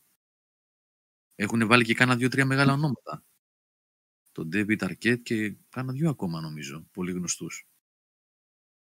Ο Ε, Λάρς Χένριξεν δεν παίζει. Και ο Λάνσχετ, ναι. Και ο Τετράιμ, εντάξει, είναι μεγάλο όνομα ως τοπιός. Ο Αλλά, Τετράιμ είναι ναι. ο αδερφός του Σαμ Ράιμι. Παίζει και Ναι, αυτός, ναι. κάνει ένα αστυνομικό. Ναι, ναι, ναι. Τον πέτυχα, αυτό είναι στην αρχή του παιχνιδιού. Κάνει έναν παλαβό, όχι αστυνομικό, αυτούς που είναι ε, patrol highway, πώς λέγονται, οι, Σε ρίφτιδες. κάτι σερίφιδες περίεργοι που αν περάσει από το χωριό τους, σε κοιτάνε με μισό μάτι και σε σταματάνε στο λεπτό, έτσι, για να σε ελέγξουν. Τέτοιος είναι. Ε, ενδιαφέρουσα περίπτωση, καλή παραγωγή. Θα παίξω τώρα αυτές τις μέρες, θα το τελειώσω. Και θα τα... Ναι, έπαιζε στη Ζήνα αυτός. Ναι, ναι έπαιζε στη Ζήνα. Ε, Tedrime. όχι στην Πεγκιζίνα. Δόξα. Στη Ναι, Ζήνα The κατάλαβα. Warrior Princess. Αυτό ήταν το αστείο σου. Όχι στην Πεγκιζινά. Αυτό ήταν. Ούτε, ούτε εγώ δεν το περνάω αυτό. Ούτε εγώ δεν το περνάω. Είπα έπαιζες στη Ζήνα. Μπορεί να έπαιζες στην ορχήστρα της Πεγκιζίνα, ρε φίλε. Δεν το συνεχίζεις. Όχι. Έλα, ρε, σε πειράζω, σταμάτα. Αφού ξέρεις ότι αυτά όσο, όσο μέτρια και να είναι, εγώ τα εκτιμάω, γελάω από μέσα μου. Νιώθω ένα Το γαργαλίτο. ξέρω. Λοιπόν, ναι. Το κόπ αυτό- το δοκίμασες, ε, Γιώργο; Ποιο; Το κόπ το δοκίμασες; Όχι, αλλά θα το δοκιμάσω. Ε, δεν νομίζω Και να μου διαφέρει φαίνεται, από... δεν μπορώ να φανταστώ πώς μπορεί να λειτουργήσει co-op σε τέτοιο παιχνίδι. Α, το co-op δεν είναι ακριβώς co-op. Ε, Οκ, ας πούμε ότι είναι co-op. Είναι ουσιαστικά παίρνεις, ε, αντί να ελέγχεις όλους τους χαρακτήρες που παρελάβουν από το παιχνίδι και να κάνεις Παίζει εσύ- μια ο ένας, μια ο άλλος, δηλαδή ακριβώς, κάπως... κάνεις πάσα χειριστήριο. Εντάξει, ναι. Σαν το two players που είχε στα arcades και απλά περίμενες Ναι. να χάσεις να παίξει ο άλλος. Συμφωνώ με το σχόλιο του Πλωμαριτέλη στο κλειστό στο Discord. Δεν λέγονται δημοσίως αυτά όμως. Θα μείνετε με την απορία. Στην Πέγκη Ζήνα λέει τι να κάνει ρε Γιώργο, τι λουλουδού. Μπορεί να παίζει μπουζούκι ο άνθρωπος στην ορχήστρα, ρε παιδιά. Μάλιστα. Ε, μ, έχετε εσείς κάτι άλλο να πείτε που παίζετε αυτές τις μέρες; Ο Νικόλας παίζει, είπε τα χελονιτζάκια. Θα μας πει σύντομα, γράφει κείμενο. Ό,τι σηκώνει το λάπτοπ εδώ πέρα. Ό,τι σηκώνει το λάπτοπ. Στο PC το παίζεις, Νικόλα. Ε, ναι, στο λάπτοπ. ναι. Μμ. Κανόνισε να γράψει, έχει τεχνικά προβλήματα, φαντάζεσαι. Να σε... Σέρνετε, δε. ναι, ναι, ναι, δε, έχει χαμηλά FPS, ξέρω εγώ και τέτοια. Ω, ένα μου, αυτό. εντάξει, μια χαρά είναι. το έχω παίξει, το παίζω, γίνεται χαμός μέσα μα μπαίνουν ε, πολλοί παίχτες. Δεν ξέρεις που, ποιος Ε, δίνει εν τω ψηλό, μεταξύ, ποιον. Αυτό, Κώστα, φα... φανταστείτε τώρα χιονοντζάκια είναι ένα beat em up, έτσι, Cadillacs and Dinosaur και τέτοια φάση. Βασικά Turtles in Time, όποιος είχε παίξει στο Super Ε, Nintendo, ναι, είναι σε ναι, ναι, συνεχικά του, είναι ακριβώς η ίδια φιλοσοφία. Και έχει τη δυνατότητα να παίζει 6 άτομα. Και έχω μπει σε παιχνίδι με 6 άτομα, γιατί το online λειτουργεί, λει- λειτουργεί καλά έτσι για να βρεις άλλους παίχτες. Μμμ. Ε, δεν γίνεται. Εντάξει. Είναι ο ορισμός του button mashing. Απλά πατάς κουμπιά και λες ό,τι πετύχει. Δεν, δεν καταλαβαίνεις, ένας παντζουλισμό επικρατεί στην, στην οθόνη. Έτσι, ε, Εντάξει, έτσι ο ήταν το Φαντα- πρώτο μου playthrough. Ε, στο- δηλαδή ξεκινάει το πρώτο επίπεδο ας πούμε και μπαίνω σε ένα πράγμα που, γίνο, που γινόταν ένας αχταρμάς από χαρακτήρες και, και 60 ξέρω εγώ στην οθόνη. Δεν ήξερα πραγματικά τι έκανα. Έπρεπε να παίξω το δεύτερο επίπεδο που, έχει, που ήμουνα μόνος μου. Για να δω ας πούμε ότι υπάρχουν power-ups, για να δω ότι υπάρχουν κάποια collectibles που πρέπει να μαζέψεις άμα ψάξεις. Ξέρεις, το, το πρώτο τέτοιο ήταν ένα χάος. Μμ. Ε, αλλά εντάξει, δεν ξέρω, εμένα μου άρεσε αυτό το χάος και πάλι. Κα, κα- κατά μια περίεργη έννοια. Είχε, είχε τζέρτζεγκο. Να βλέπεις τώρα και τα τέσσερα χειμωνίτσα και να βλέπεις και την τύπησα τη δημοσιογράφου, που δεν θυμάμαι το όνομά της παιδιά. Δεν θυμάμαι πώς ήταν ντροπή. Η April O'Neil, έτσι. April O'Neil, μπράβο. Και ο Ε, Κώστα, την Splinter. ξέρω εγώ που δεν είναι της γενιάς μου, που εγώ δεν τα βλέπα αυτά ποτέ και δεν την ξέρεις εσύ την April. Ε, άστο, Γιώργο. Ήταν μην ψάχνεις. wet dream πολλών πιτσιρικάδων η April. Έτσι έχω μάθει. Να απαντήσω λίγο στο Γιώργο εδώ πέρα το τιτάκι που λέει αν η κάμερα πίσω στο Decore πηγαίνουμε. Που λέει η κάμερα είναι fixed ή όπως το χάζω βάσης. Όχι, όσο έχω παίξει μέχρι στιγμής είναι fixed. Δεν έχει αυτή την πιο δυναμική 3D κάμερα του χάζω βάσης. Πηγαίνει προς τα πίσω στα άλλα παιχνίδια. Στο πιο κινηματογραφικό του πράγματος δηλαδή. Από αυτό που είπες τι παίζει ο καθένας μας παίρνω πάσα για να ρωτήσω τον Μάρκο επειδή δεν, δεν σχολιάσαμε, δεν ε, συζητήσαμε ποτέ για το Cyberpunk ουσιαστικά λόγω εκείνης όλης της ιστορίας που είχε γίνει και συζητούσαμε όλο το τριγύρο. Πώς σου φάνηκε το Cyberpunk. Πολύ, πολύ κατώτερο Και το... πρόσεχε γιατί θα πεις γιατί το έβαλα 10. Πρόσεχε, αυτό έπρεπε να το πεις πριν βγεις στην Ξεκίνησε εκπομπή. πολύ κατώτερο. Ναι. Δεν τον πρόλαβες γιατί λέει πολύ κατώ πρόσεχε τι θα πεις. Είχα Έτσι, διαβάσεις ένα review τον σε ίδιο μια χώρο είστε, σελίδα. συνεννοηθείτε. Λέω, Τι γράφει ο άνθρωπος. Για πες, Ε, Μάρκο. Βασικά είδα ότι ακόμη και τώρα στο PlayStation 5 που το έπαιξα το βασικότερο απ' όλα είναι ότι ακόμα το παιχνίδι έχει bugs έτσι, δηλαδή είναι ε, ανεκδιήγητο αυτό το πράγμα. Δεν δεν- δεν δικαιολογείται. Ε, αυτό είναι το βασικότερο απ' όλα ότι ακόμα έχει bugs και λέω πώς γίνεται, πώς είναι δυνατόν τώρα να έχει bugs δηλαδή όταν το βγάλανε και στις προηγούμενες κονσόλες πώς μπορεί να ήταν και εκεί κατάλαβα για ποιο λόγο έγινε όλος αυτός ο ντόρος. Τι τύπου bugs, Μάρκο, βρίσκεις. Γιατί υπάρχουν bugs που ενοχλούν, υπάρχουν bugs τα οποία και μπορεί να τα προσπεράσει κιόλας και να πεις climb. Χαλάνε την ατμόσφαιρα ε, αυτά τα, τα μικρό bugs. Καλά, είχε σε κάποια σημεία πολύ έντονο pop-up. Ε, το collision detection των αντικειμένων ήταν αστείο πάρα πολλές φορές. Ε, τι άλλο; Ε, σε κάποια σημεία, ειδικά στην αρχή του παιχνιδιού, αυτό δεν ξέρω, ή το συνήθισα ή όντως στην αρχή ήταν έτσι και μετά διορθώνεται, αλλά λίγο δύσκολο να έγινε αυτό. Έβλεπα ότι η πόλη είναι πολύ, πολύ έρημη. Ναι, είναι. Και εμένα ήταν βασικό πρόβλημα αυτό. Ναι. Και το βασικότερο απ' όλα, εντάξει, που μου έτυχε ένα bug, ε, το οποίο δεν ξέρω αν το έτυχε σε κανέναν, αν έτυχε σε κανέναν, ε, είχε κολλήσει, ήταν σαν να είμαι σε on call, σε κλίση και δεν μπορούσα να κάνω τίποτε, έτσι. Δεν μπορούσα να σώσω, δεν μπορούσα να δεχτώ κλήσεις, δεν μπορούσα να προχωρήσω το παιχνίδι στην ουσία, έτσι. Στο μόνιμα με το κινητό στο χέρι, δηλαδή. Ήταν... Ναι. Α, καλό ήταν αυτό. Πώς το πάθεις; Εθισμένος και- στο κινητό ήταν, δεν ήταν bug αυτό. Και δεν μπορείτε να φανταστείτε ποια ήταν η λύση. Δηλαδή έφαγα μπορεί και πάνω από εβδομάδα για να βρω λύση. Ε, και Συγγνώμη, ήταν αυτό ακόμα αν έκανες και rollback σε άλλο save. τίποτε, τίποτε. Έφτανε σε εκείνο το σημείο που εμφανιζόταν αυτό το πρόβλημα και ξαναγινόταν το ίδιο ακριβώς. Αυτό είναι χοντρό bug. Αυτό δεν είναι αστείο. Ναι. Είναι απίστευτο αυτό και είδα ότι το έχει πάρα πολλοί κόσμος ακόμη και τώρα και ήταν επίσημη η απάντηση της ε, CD, Pro, CD Projekt, δεν Ναι. λέγεται. Ναι. Ε, να πας να κάνεις συνομιλία με μια ιερόδουλη που έχει στην αρχή του παιχνιδιού. Και παιδιά έγινε, έστρωσε μετά από αυτό. Ορίστε, υπήρχε γρίφος. Είναι η ουρόδουλη WhatsApp σου δίνει δωρεάν ε, λεπτά ομιλίας.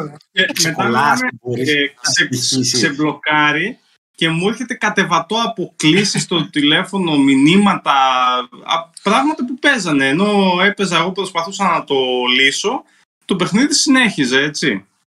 Αυτό είναι είναι. Σου έδωσε χρόνο. Μοιράζεσαι χρόνο ομιλίας και ξεμπλόκαρε το τηλέφωνό σου γι' αυτό. Ναι. Όχι, ρε φίλε. Αλλά το παιχνίδι. Εντάξει. Θα ήθελα να έχει και κάποια παραπάνω πράγματα. Δηλαδή, γινόσουν overpowered ε, αρκετά νωρίς. Ενώ μέχρι το σημείο που ήταν. και το έπαιζα και στο hard. Έτσι, μου είπε ο Νικόλας παίξω στο hard. Που γενικά δεν παίζω παιχνίδια στο hard. Τα βάζω το 90% των παιχνιδιών στο normal. Ε, και αυτό. Περίμενα πολύ, κάτι πολύ πιο καλό. Ήταν, εμένα το, σου είπα, το μεγάλο πρόβλημα ήταν φάνηκε μια τεράστια, σου κάνει ένα ντου στο πρώτο chapter και λες τι παιχνιδάρα θα παίξω. Ναι, ακριβώς αυτό, ναι. ναι. ναι. Και μετά λίγο κάνει, πέφτει η κλίμακα, Ναι. γιατί δεν έχει τόσο να το... Δεν κρατάει τον ίδιο ρυθμό. Θα μπορούσε βέβαια 100 ώρες να κρατήσει τον ίδιο ρυθμό. Ποιο παιχνίδι το έχει κάνει αυτό; Κανένα. Ε, απλώς το, το πρώτο πράγμα που παίρνεις είναι λες πω πω θα παίξω... Μόνο το θα RDR2. Σε αντίθεση με το RDR2, εγώ στην εισαγωγή του RDR2 δεν βαρέθηκα. Ε, και με Μ' το άρεσε. Witcher, εσύ, εντάξει, που είναι της ίδιας εταιρείας και το Witcher ήταν τεράστιο παιχνίδι, αλλά σε κρατούσε Κοίτα, πολύ. αυτό Και το Witcher, άμα θες να του βρεις ότι κάνει κοιλιά, μια χαρά κοιλιά μπορεί να κάνει το Witcher. Άμα δηλαδή πιάσεις και ασχολείσαι με τα Perix και λες τι κάνω τώρα με τη ζωή μου, γιατί ψάχνω, γιατί ψάχνω ακόμα μια bear στο League, ξέρω εγώ, για ποιο λόγο είμαι στα Scaling Ναι, Island. εγώ αυτό πώς έκανα Τι στο κάνω. Witcher, αλλά δεν το ένιωσα. Γιατί ψάχνω όλα τα ερωτηματικά στο βυθό, στα Scaling Islands; Ναι. δηλαδή ακόμη και αυτό έκανα έτσι στο Witcher και πάλι δεν... Ε. με κρατούσε δηλαδή γιατί και το main και, το, και τα side stories του Witcher ήταν πολύ πιο, Μμ. ε, σ- πολύ πιο καλά δομημένα. Ναι. Και αυτό το σου στέλνω μήνυμα στο κινητό ParaQuest δεν δουλεύει. Ήταν ξενερουάρα. Ναι. Δουλεύει, δουλεύει, ξέρω εγώ, στα... Πώς το λένε. Ε, έλα ρε εσείς. Στα, στα Grand Theft Auto δουλεύει, που έχεις το κινητό και παίρνεις την Ναι. αποστολή, γιατί είναι άλλο ύφος, αλλά σε ένα RPG που περιμένεις κανονική ιστορία και διαλόγους είναι λίγο ξενέρωτο. Αλλά οκ είναι. αλλά εμένα το μεγαλύτερο μου, πέρα αυτό το, το, το έλεγα και τότε, ρε παιδί μου την ήθελα πιο ζωντανή την πόλη. Ήθελα να κάνω πράγματα μέσα, ήθελα να χαθώ, να γίνω, να πάω να κάνω Ε, περίεργα activities, πρωτότυπα. Ξέρω Και εγώ ότι είναι... αυτό είχα στο μυαλό μου και δεν δούλεψε. Ναι. Να έχω gun wars, να έχει τέτοια πράγματα, να είναι δηλαδή πιο μεγάλο το, αν το ξαναπούμε, το scope του παιχνιδιού, αλλά οκ. Ίσως τελικά Νικόλα και Μάρκο, αν ήταν πιο μαζεμένο θα ήταν πιο καλό. Καλά, Ναι. αυτό το λέω. Αν κάναν κάτι πιο Ναι. streamlined. Πόσο πιο μαζεμένο. Εγώ το πρόβλημα που είχα με το παιχνίδι ήταν το main quest ότι θα έπρεπε να είναι μεγαλύτερο βασικά. Όχι, μαζεμένος στο ότι. Οκ, να το βάλουμε πιο. Σε, σε... Είχε κάποιο νόημα τελικά Να του μην πέρα. είχε αυτό τόσες που- γωνιές, ας πούμε, να μην είχε τόσες ανοιχτοσχέ. Ναι, ναι, ναι, κάτι τέτοιο αυτό. Οκ. Οπότε τι θα το έβαζες, Μάρκο, εσύ το 2022. Ένα Λέω 8. τώρα. Και πώς το λένε, και, πι, Καλά. και πυρώνω, πυρώνω την τζουγκράνα. Έτσι, κατάλαβες τι κάνω τώρα. Είμαι στο. στο. Από πίσω μου και ξέρω εγώ κλειδώνω και με το. Ένα 8 νομίζω είναι δίκαιο. Είναι δίκαιο ένα 8. Το Witcher πόσο θα βάζει. Το Witcher ένα Ναι, αυτό. 9, αλλά ίσως και ένα 10, δεν ξέρω, εντάξει. Ε, 9 το βρίσκω λίγο χαμηλό για το Witcher. Το Witcher με τα expansion είναι 10. Ναι. Χωρίς τα expansions είναι πάλι 10. Ή 9, εντάξει, κάπου εκεί πάντως είναι Δηλαδή, πολύ. εσύ το, το, το Cyberpunk, ας πούμε, είχε ωραίο gunplay, αλλά ήταν στατικό από ένα σημείο και μετά. Μμμ. Ενώ θα περίμενα να έχει πιο μεγάλη ποικιλία. Δηλαδή, με, σε λιγότερο από το μισό του παιχνιδιού τα είχες βρει όλα, ας πούμε, έτσι, δεν, δεν είχε κάτι άλλο.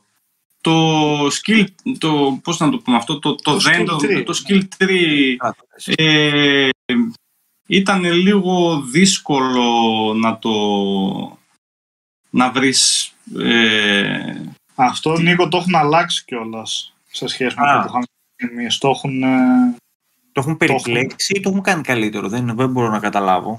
Δεν ξέρω κι εγώ γιατί δεν το είδα. Απλά ξέρω ότι το έχουν αλλάξει. Έχουν συμπτύξει κάποια skills, νομίζω. Ναι. είναι Οπότε, συμπτύξει. Μα- Μάρκο, εσύ δεν μπορούσες να βρεις τι σε Ήδη κάνει καλύτερο. δεδαλώδες. Εγώ έτσι όπως το έπαιξα το παιχνίδι είναι δεδαλώδες. Και δεν είναι ξεκάθαρο στην περιγραφή τι κάνει το κάθε skill. Λίγο στην τύχη τα... Πώς είναι αυτό το, το βιντεάκι που λέει και εγώ στην τύχη τα έχω ρίξει. Από το Λούμπεν. Ε, και μη σκύλ και Μιχίλη, εφόσον δουλεύεις με headshot, έχει κάποια πράγματα να εκμεταλλευτείς στο gunplay, βγαίνει πάλι το παιχνίδι εύκολα.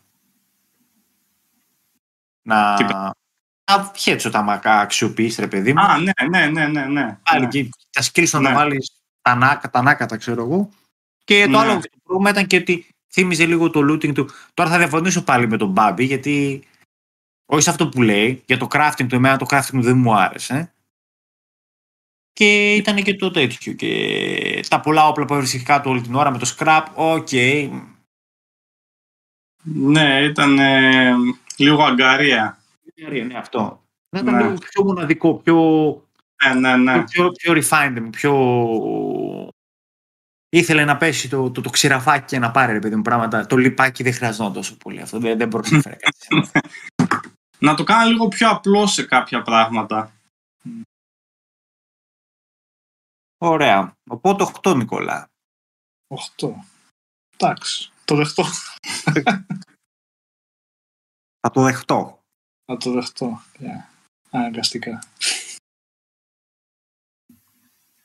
Θέλετε να περάσουμε να χτυπήσω τον γκόγκ για επόμενη θεματολογία; Ναι, Yeah. Άρα, εσύ Γιώργο, στην E3 ανακοινώθηκε τώρα πες για θεματολογία και σειρές animation. Dragon Age. Εκεί το είδαμε. Ή όχι, Ποιο; κάνω λάθος. Dragon Age, δεν το είδα αυτό.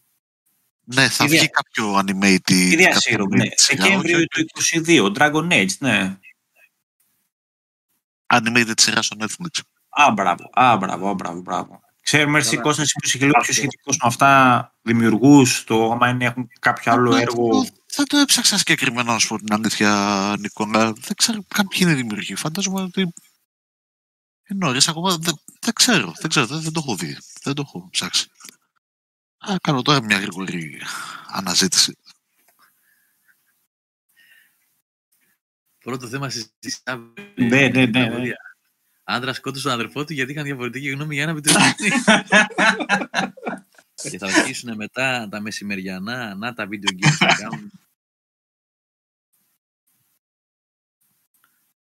Ε, ναι. Τι για ταινίες και σειρές και τέτοια; Γιατί όχι. Ναι, ε, έτσι κι αλλιώς ε, πήγα. Όχι τίποτα άλλο, γιατί δεν ξέρω και αν η σύνδεση μας κάνει τη χάρη να τελειώσουμε. Θα μας κάνει τη χάρη, ε. Εντάξει, το διόρο θα το βγάλουμε σήμερα. Έλα, λίγο ακόμα. Το Ε, βγάλουμε. Disney Εγώ Plus έχουμε. Ε, Α; Disney Plus. θα σας πω για Disney την Plus, Plus. βάλε. Πήγα την άλλη μέρα από το σπίτι του Μάρκου. Έβαλα Disney Plus, μπαίνω μέσα, πρέντα τώρα. Εδώ είμαστε. Έβαλε Disney Plus και έβαλε Άβγαλε Predator. μετά τη στιγμή. Δηλαδή να βάλει τίποτα, ξέρω εγώ, Encanto για, το, για, τα, για τα Α, παιδιά. Με τα Έβαλε παιδιά το το Disney βλέπω. Plus και έβαλε το Predator.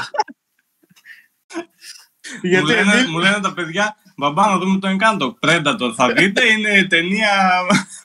Πρέπει να την χτίζει χτίσει. χαρακτήρα. Ο Walt Είναι Disney το είπε. διδακτική. έχει, έχει πράγματα να σας δώσει. Ε, Κάτσε λιγάκι Ε, πριν πάμε στις ταινίες. Ο Γιάννης ρωτάει κάτι εδώ. Γιώργο, πες μας για αυτό που έλεγες που είναι turn-based. Ποιο; Ποιο, Γιάννη.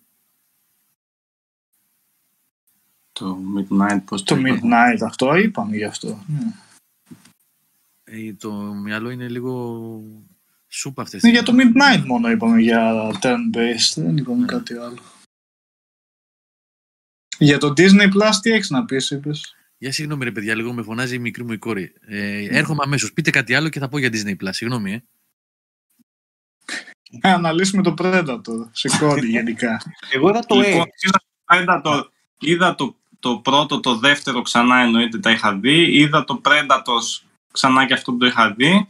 Τώρα ξεκίνησα το The Predator του 18. Δεν το είχα δει αυτό. Μεγάλη επιτυχία. Ε, σαν έτσι όπως ξεκινάει, πιο καλό μου φαίνεται από το Predators. Αλλά τελικά που είδα τα δύο τα παλιά πάλι έχω να πω ότι το δύο είναι πιο καλό. Πιο καλό. Ναι. Ερετική άποψη. Και τι με ήθελε, Ναι. τι με ήθελε συγγνώμη που σας διακόπτω, τι με ήθελε η κόρη μου; Τέτοια σύμπτωση. Ναι. Στο PS4 το δικό της μέσα δεν έχει Disney Plus. Να το περάσουμε. Για να δει Predator. Άκουσε να το δω, τι αυτό. Έλα, συνεχίστε, συγγνώμη που σας έβγαλα. Όχι, έλεγε ο Μάρκος το είδε σε ρίτα Predator όλα. Α, Τετραλογία. εμένα μου άρεσε και πιστεύω ότι έχει έξι το ε, άδικο το Predators. Ήταν αξιόλογη η ταινία. Μμμ. Για αυτό που προσπάθησε να κάνει. Βασικά σαν remake του πρώτου ήταν. Έτσι. Το Predator. Ε, α, ναι. το είδες μία φορά Γιώργο; Δύο. Εγώ το είδα τώρα δεύτερη φορά μετά από την πρώτη και ενώ την πρώτη αυτή την άποψη που, εί- που είπες είχα, τώρα τη δεύτερη φορά που το είδα δεν ξέρω. Δεν, ε, Για το πρώτο Predator, δεν το Predator. Λες. το Predators δεν Ναι. είπες. Όχι, όπως το είπες μπερδεύτηκα. Ναι, ναι. Το Predators, ναι, το Predators. Ναι. Με τον ε, Adrian Brody. Με τον Άντριαν Μπρόντι. Adrian Brody, ναι. Κοίτα, τώρα που το ξαναείδα και μόνο που λέω ο Άντριαν Μπρόντι για να κάνει το ρόλο του σκληροπυρηνικού. Ε, δεν του ταιριάζει. Ναι. Ναι, Ε, πολύ περίεργη, πολύ Ήταν κακή περίεργο κάπου. ταινία όμως. Όπως ήταν, ας πούμε, το ε, The Predator, πώς λεγόταν αυτό το τελευταίο; Ναι, ναι. Καλά. δεν, το- τώρα το ξεκίνησα αυτό, δεν το, ε, δεν το είχα δει. Τώρα το ξεκίνησα. Και πού να πάμε στο Alien vs Predator; Ειδικά το δεύτερο, το Requiem, πώς λεγόταν. Καλά, εντάξει, αυτά δεν βλέπονται. Δεν βλέπονται αυτά. Ε, ήταν και Anderson το πρώτο. Τι ήταν, α, του Άντερσον είναι, ε. Ναι. Τον Resident Evil Που του. έκανε τα Resident Evil. Βέβαια, ο ίδιος είχε κάνει το Event Horizon, οπότε τότε περιμέναμε κάτι καλύτερο. Ένα, μια καλή ταινία. Ναι. Ε, ναι. Μία. Αλλά το Alien vs Predator πρέπει να ήταν στα κοντά τότε, οπότε λέγαμε για να δούμε. Αλλά δεν είδαμε τελικά. Όλα Ε, πάντως που βγήκανε, πάντως- πήγανε συμπαθητικά που το τσέκαρα στα box office, έτσι. Ποιο λες ότι είχε πάει συμπαθητικά; Ό- όχι, ό- όλα, ό,τι πάνε, έχει ναι. πει σε Predator πήγανε συμπαθητικά. Κανένα δεν έσπασε τα μία, ακόμη και το πρώτο ας πούμε. Αλλά όλα πήγανε συμπαθητικά, δηλαδή δεν, δεν μπήκε κάποιο από αυτά μέσα. Γι' αυτό Και συνεχίζουν το- και βγάζουν. Ναι. Ναι. Και τώρα στα κοντά βγαίνει και το καινούριο. Που θα λέγεται Prey για κάποιο λόγο ενώ έχεις ένα είναι- έτοιμο έχεις έτοιμο όνομα για franchise για αναγνωρισι- αναγνωρισιμότητα ποιος θεός σκέφτηκε να το βγάλει Prey έτσι. Που οκ. Δεν είναι κακό σαν το όνομα αλλά δεν εκμεταλλεύεται καθόλου. Ναι. Για να το δούμε όμως πώς θα, πώς θα είναι γι' αυτό.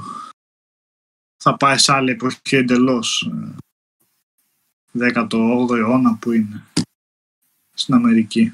Ναι, είναι ε, Μάγιας, ε, όχι Μάγιας, Αζτέκους. Όχι Μάγιας, Ε, Ίνκας. με τους ε, Πάει ιθαγενείς λίγο Αμερικανούς. πιο πίσω, ναι, χρονολογικά.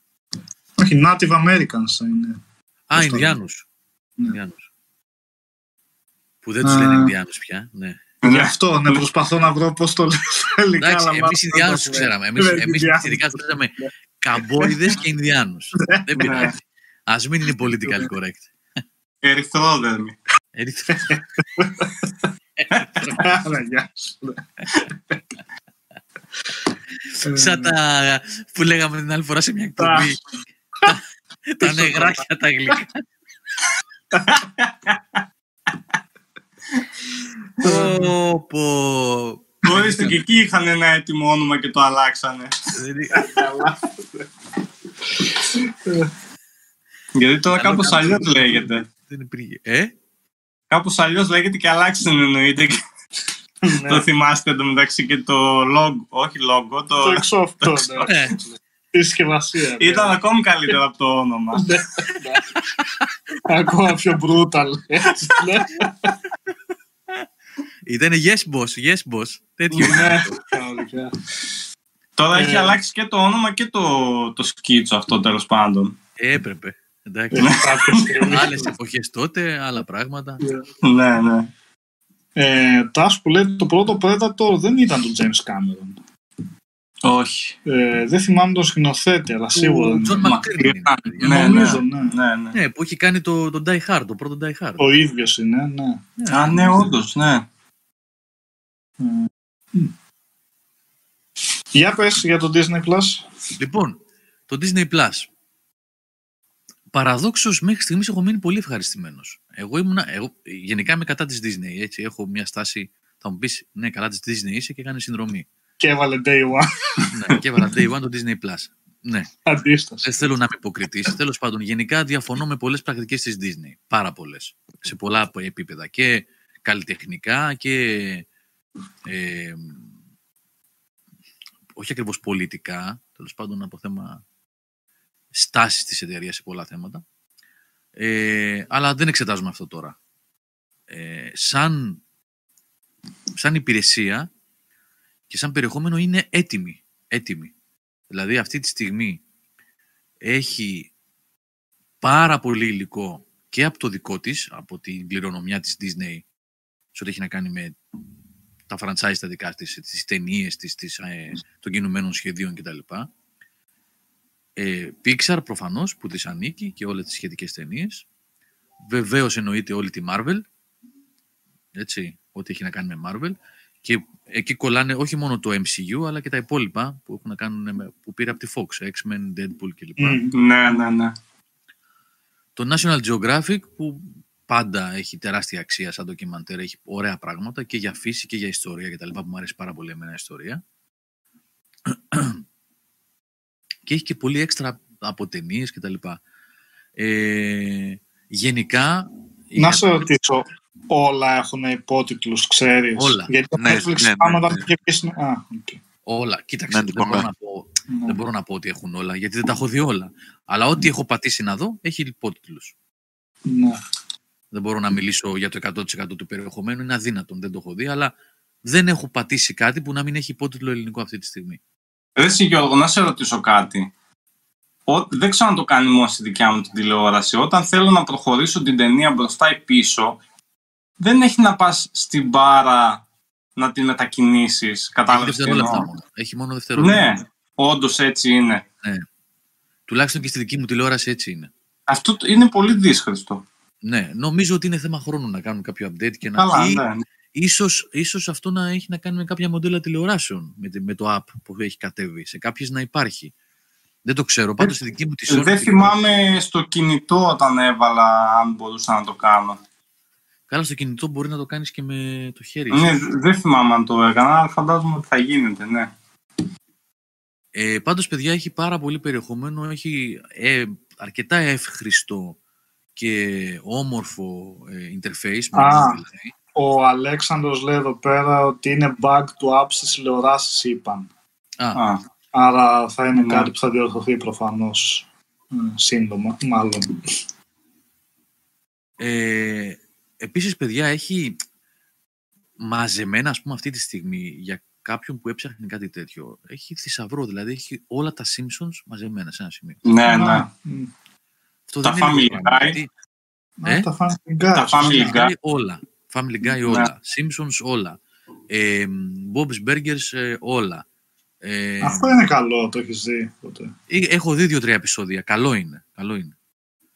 Επίσης Ε, μου άρεσε αυτό που Futurama έχουν... όλα. Α, έχει και το Φουτουράμα. Ναι, ναι, της ναι, Fox έχει- αυτό, ναι. Δεν το Έχει, πρόσεξα. έχει πάρα πολύ περιεχόμενο. Πάρα πολύ περιεχόμενο. Ε, Είναι πολύ καλό Γιώργο αυτό που έχουν ε, για τις σειρές, δηλαδή πήγε το Star Wars, τα Marvel, τα Marvel όλα ας πούμε, τα έχουν setup, με βάση δικό της τους. ιστορίας Ναι. ποιο είναι πρώτο, ποιο- ε, όχι με βάση τη χρονολογία που βγήκαν οι ταινίες. Πώς πρέπει να το δεις για να καταλάβεις την ιστορία. Ναι, αυτό, αυτό. Ναι. American Dad. Το έχουν έχει- έτοιμο, έτσι, ναι, αυτό. ναι. Βασικά, ό,τι υπήρχε στη, ε, ναι, στο ε, χαρτοφυλάκιο, να το πω έτσι, της 20th Century Fox, μετά την εξαγορά της από την Disney, έχει μπει μέσα. Και αυτό γιατί τώρα μιλάμε για σειρές και τα λοιπά, ε, ιστορικά κινούμενα σχέδια και οτιδήποτε άλλο. Αυτό κάποια στιγμή θα συμπεριλάβει και τεράστια βιβλιοθήκη ταινιών, έτσι. Είναι αστεία Μμμ. πράγματα. Η ιστορία της Disney στον κινηματογράφο, η ιστορία της Fox στον κινηματογράφο δεν είναι λίγα πράγματα. Θα δούμε, ήδη έχουν πολλά και θα δούμε και πολλά περισσότερα στην πορεία. Ε, για την ώρα, για την ώρα, εγώ είμαι πολύ ευχαριστημένος από το περιεχόμενο, τη δομή της υπηρεσίας, την ταχύτητα. Σε γενικές γραμμές είμαι πολύ ευχαριστημένος. Πόσο πάει αυτό; 8,99 το μήνα, 9 ευρώ το μήνα είναι αυτή τη στιγμή. Ε, Νομίζω Μία τώρα τιμή. έχει Δεν μια έχει το προσφορά. Η προσφορά για πιο φτηνά ήταν για όσους Για την Δηλαδή, προεγραφή, υπηρεσία. έτσι. Ναι, για την προεγραφή. Πριν ξεκινήσει Α, η υπηρεσία. ναι. Τώρα είναι 9 ευρώ το μήνα ή 90, Ναι. 90 το χρόνο αν κάνεις ετήσιο. Και ήταν 70 νομίζω. Τι; Με την Πώς, φωτογραφία ήταν; 70. Ναι, ήταν 70, ναι, ναι. ναι. Πόσα account, Γιώργο, τρέχουν ταυτόχρονα; Τέσσερα. Τέσσερα. Ε, Πέντε. όπως το Netflix, έτσι; Ναι, ναι, ναι, ναι. Τέσσερα, τέσσερα ή πέντε, ναι, ναι. Α, ναι, ο Μιχάλης γράφει εδώ στο Discord, έχει X-Files όλα. Ναι, ναι, ναι. Ναι. Έτσι. Νομίζω ότι είναι λίγο πιο ε, αργό σε σχέση με το Netflix. Δηλαδή, σε μέσα στην τηλεόρασή μου, ίδια σύνδεση κτλ. Είχα κάποια κολλήματα στο Disney Plus. Στο, Είναι στο stream. ελαφρώς πιο αργό από το Netflix γενικά. Ναι. στην απόκριση. Ελαφρώς, όχι πολύ. Ναι, το όχι Amazon πολύ. Prime, Εντάξει. ας πούμε, ναι. Επειδή έχω δοκιμάσει και Amazon Prime, ήταν πολύ πιο αργό από το Netflix. Αυτό βρίσκεται κάπου στη μέση. ναι. Γενικά, για πρώτες μέρες στη χώρα μας, δουλεύει πάρα πολύ καλά. Και επαναλαμβάνω, το περιεχόμενο ούτε καν έχω ξύσει την επιφάνεια, έτσι. Είναι πάρα πολύ Ναι, το Το περιεχόμενο. πράγμα. Ναι. Ε, από εκεί εγώ βλέπω Family Guy πάρα πολύ τώρα και Simpsons. Simpsons έχω μεγάλα κενά εγώ γενικά, οπότε Ναι. Μου άρεσε πάρα πολύ αυτό το πράγμα τώρα. Καλά Όλα και αυτά. εγώ από τη δέκατη σεζόν και πέρα δεν πρέπει να έχω δει και ποτέ. Είστε παιδιά, αντικειμενική είναι η ερώτησή μου, χωρίς να θέλω να υποβαθμίσω. Κάτι το οποίο είναι, ας πούμε, θα έχει χιούμορ του 2000, δηλαδή με γεγονότα που θα σατυρίζει εκείνη την περίοδο, είναι legit μπορείς να το δεις τώρα και να μην Ποιο; πεις «Α, πώς θα Αν γελάσω». μπορείς να δεις τα παλιά, δηλαδή, εννοείς. Ναι, έχει κάποια αξία. Ξεκάθαρα, ναι. Οκ. ναι. Για τα καινούργια δεν ξέρω τι γίνεται, γιατί κάποια που είχα δει, ας πούμε, στο Fox, στα συνδρομητικά, ας πούμε, τα ελληνικά, ε, εντάξει, στα, στο ένα επεισόδιο γέλασα μια-δυο φορές. Οκ. Ωραία. Να πούμε λίγο Αλλά κάποια για τα πληροφορίες παλιά που νομίζω έχουν- ότι ξεκάθαρα μπορείς να τα δεις ε, και να γελάσεις. Και να γελάσεις. Ωραία. Ναι, ναι. Ε, Έχουν γράψει κάποιες ε, ε, σημαντικές πληροφορίες στα παιδιά εδώ στο chat. Λέει ο DG Τζέο ότι ε, πρόσεξα ότι στην Disney αργεί να φορτώσει γιατί πάει, κάτι, πάει κάτι. Ναι, έχει δίκιο, έχει δίκιο. Ναι, ναι. 80p. Ε, Αυτό είναι αλήθεια. Το Netflix Ναι, ναι. ξεκινάει, μπορεί, αν έχεις αργή σύνδεση, μπορεί να ξεκινήσει από 480 Ναι, ναι, ναι. παλιότερα. Ισχύει αυτό. Και ο Τάσος Κοκονέλης λέει το Disney Plus έχει μεγάλο bitrate λόγω ποιότητας, οπότε το pre-buffering είναι μεγαλύτερο. Γι' αυτό και υπάρχει μια μικρή καθυστέρηση στο αυτό που γυρίζει Ναι. γύρω-γύρω μέχρι να ξεκινήσει. Η ποιότητα όντως είναι καλύτερη της εικόνας από το Netflix. Μπήκε πάντως τόσο δυνατά. Αυτό που λες βασικά και εσύ και το έχει τόσο μεγάλη ταινιοθήκη από μόνη της η υπηρεσία νομίζω θα κάνει πολύ δύσκολη τη ζωή στο Netflix το οποίο είχε πολλά χρόνια βέβαια να φτιάξει τα δικά του franchises γιατί η Disney έχει Marvel, έχει Star Wars εννοείται έχει τα, τα πιο δυνατά ονόματα της βιομηχανίας αυτή τη στιγμή αρέσουν δεν αρέσουν σε κάποιον αυτή είναι η πραγματικότητα το Netflix απ' την άλλη προσπαθεί, προσπαθεί, αλλά δεν έχει, δεν έχει καταφέρει να κάνει αυτές τις ναυαρχίδες έτσι, που θα τις διαφημίζει με μεγάλα γράμματα. Κάποτε, ας πούμε, είχε το House of Cards που ήταν πολύ δυνατό όνομα. Έχει, ας Μετά το πούμε, Stranger Things, πώς; Stranger Things και το Better Call Saul. Το Better Call Saul δεν είναι δικό του όμως. Απλά κάνει διανομής, δεν ξέρω καν αν παίζεται αυτό στο Netflix στην Αμερική. Είναι το AMC, δεν είναι δικιά Α, του. ναι, κάνει διανομή στην Ευρώπη, ναι. Ναι. Οπότε είναι λίγα αυτά που θα σε κάνουν. Το Stranger Things, εντάξει, όπως το πάει στη τέταρτη σεζόν, τα έχουμε πει και την, πει και την άλλη φορά. Εμένα μου αρέσει πολύ όπως εξελίχθηκε. Ενώ η δεύτερη και η τρίτη έλεγα φτάνει, δηλαδή λούπα τα ίδια και τα ίδια. Η τέταρτη μου άρεσε πολύ και είναι μια σειρά που πο- πιστεύω ότι πολύ θα ήθελε το Netflix να έχει άλλες 4-5 τέτοιες ας πούμε για να λέει ορίστε ελάτε στο Netflix γιατί έχω αυτά. Αυτή τη στιγμή δεν έχει κάτι το Netflix τόσο πια δυνατό για να πει ο άλλος ας βάλω Netflix. Πού μπορώ Σαν να τι- δω. Α, Disney. συγγνώμη. Α, ναι.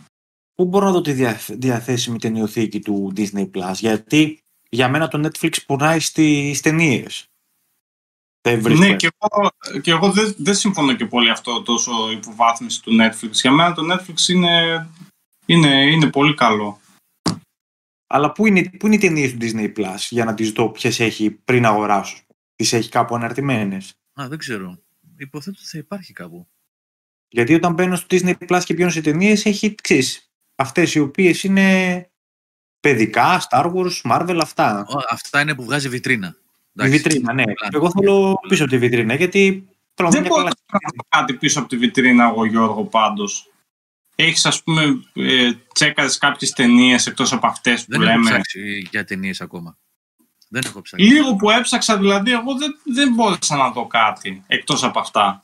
Μπορεί να μην έχουν προσθέσει ακόμα αρκετό υλικό. Ε, για να παραξηγηθώ, δεν εννοώ ότι το Netflix δεν έχει καλά πράγματα. Και σειρές έχει καλές και τέτοια, απλά δεν έχει αυτά τα χτυπητά ονόματα, έτσι. Δεν έχεις πει, δεν είπες Το- αυτό. όχι, εντάξει. Ναι. Ναι, δεν το δεν είπες αυτό το πράγμα. Δεν- Ε, οπότε, ναι, κερδίζει πολύ τις εντυπώσεις σίγουρα το Disney με αυτά που προσφέρει. Καλά, το Netflix, να πούμε κάτι. Γιατί εγώ Ναι. ξέρετε ότι έχω τρέλα με τον παλιό κινηματογράφο. Το Netflix εδώ και ένα εξάμεινο Ναι, ναι. έχει φορτώσει με Έχει πολύ βρετανικό, πράγμα. βρετανικό, ναι, ευρωπαϊκό, γενικά νορβηγικό, Ινδικό, ασιατικό, βάζει πολύ πράγμα. πα- πάρα πολύ πράγμα. Πάρα και πολύ, καλό- πάρα ναι. πολύ. Και ταινίες που εγώ δεν είχα καν γνώση ότι υπήρχαν έτσι και τις βλέπω και τις ευχαριστιέμαι. Βρετανικές ταινίες και μυστηρίου και κομμωδίες, μαύρες κομμωδίες της δεκαετίας 60 και 50 που δεν ξέρεις ότι υπάρχουν, έτσι. Ναι, ναι. Δηλαδή, ε, το Disney Plus ήρθε να παίξει το ρόλο του, αλλά το Netflix είναι Netflix, όπως και να έχει. Εκτός αν δεν μας ενδιαφέρουν καθόλου αυτά και κοιτάμε για άλλα πράγματα, έτσι, με άλλους τρόπους. Ε. Αλλά τώρα δεν, η συζήτηση δεν αφορά αυτό. ναι. Ε, Αλλά- Το Netflix είχε εμ, πρόσβαση σε υλικό του Disney Club πιο παλιά, γιατί του είδε στο Disney Club. Το Disney Club το έχει το, το Mega Channel. Disney Plus και τώρα ας πούμε δεν θα έχει. Ενίοτε μπαίνανε ταινίες. με τη σφραγίδα του. Ό,τι ήταν Disney έχει φύγει από το Netflix. Μμ, ναι. Εκτός από τα Daredevil και τα λοιπά που ήταν παραγωγή Netflix με δικαιώματα Ε, Disney. Αυτά επειδή είναι λίγο θολό το τοπίο, δεν ξέρω πώς ακριβώς είναι οι συμφωνίες τους, δεν έχουν φύγει από το Netflix. Το Daredevil, το Iron Fist, το Defenders, Ναι. Defenders, σωστά. Ναι. Jessica Jones, ναι, ναι, Jessica Jones. αυτά. Αυτά, ναι, ναι.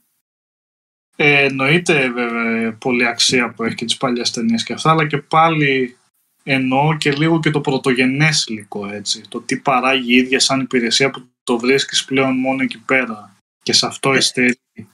Ναι, ρε παιδί μου, αλλά εμένα σαν χρήστη τώρα, σαν Νίκο έτσι δεν μιλάω. Δεν βρήκα, δεν βρήκα κάτι το οποίο να κάτσω και να δω στο Disney Plus. Δηλαδή να δω το Futurama, τα Simpsons. Ε, Α, τα έχω. Κατάλαβες. Δεν. Χρόνο δεν έχω να τα δω. Δεν είναι ότι... Α, συγγνώμη λίγο. Ο Αλέξανδρος γράφει το συγγνώμη Νίκο που σε διακόπτω. Ο Αλέξανδρος λέει εδώ ότι τα Daredevil και αυτά έχουν φύγει από το Netflix. Μου κάνει εντύπωση αυτό, δεν το είχα δει. Α, και θα μπουν σύντομα αποκλειστικά στο Disney Plus. Και αυτά ήταν παραγωγές Netflix, ε. Ναι. Τι να πω, μήπως πήραν τα δικαιώματα, τα Δεν τα είχα δει, ρε κάνανε παιδιά, αυτά, συγγνώμη. ράμπα, έτσι. ναι.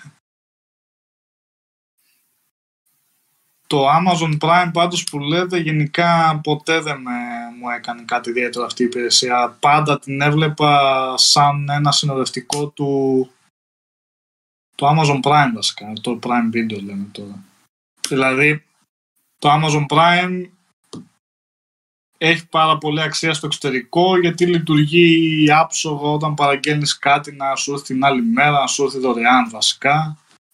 Και αυτό και όταν βάζεις αυτή τη συνδρομή για τα ψώνια, σου δίνουν και το Prime Video. Σαν, δηλαδή, νομίζω όσοι πηγαίνουν εκεί πέρα περισσότερο πηγαίνουν για την υπηρεσία που προσφέρει η Amazon ως ε, ηλεκτρονικό μαγαζί. Ναι, και μετά πάνε για το βίντεο. Ένα λεπτάκι. Ναι. Ο Δαίμονας 74 γράφει «Έχετε καινούργιες θαυμάστρες στις ανυψούλες μου». Γεια σας, κορίτσια. Να, πούμε, να πούμε ένα γεια στις θαυμάστρες τις καινούργιες. Γεια σας, γεια σας. Πόσο είναι οι ανυψούλες, ρε Δαίμονα; Και λέω και Δαίμονας και όλα στα... Τα λένε τα παιδιά, γιατί λένε το θείο μας έτσι; Ε,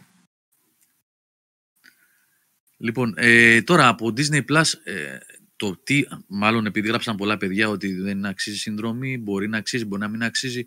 Αυτό είναι θέμα προσέγγισης, εννοείται και τι θέλει να δει ο καθένας.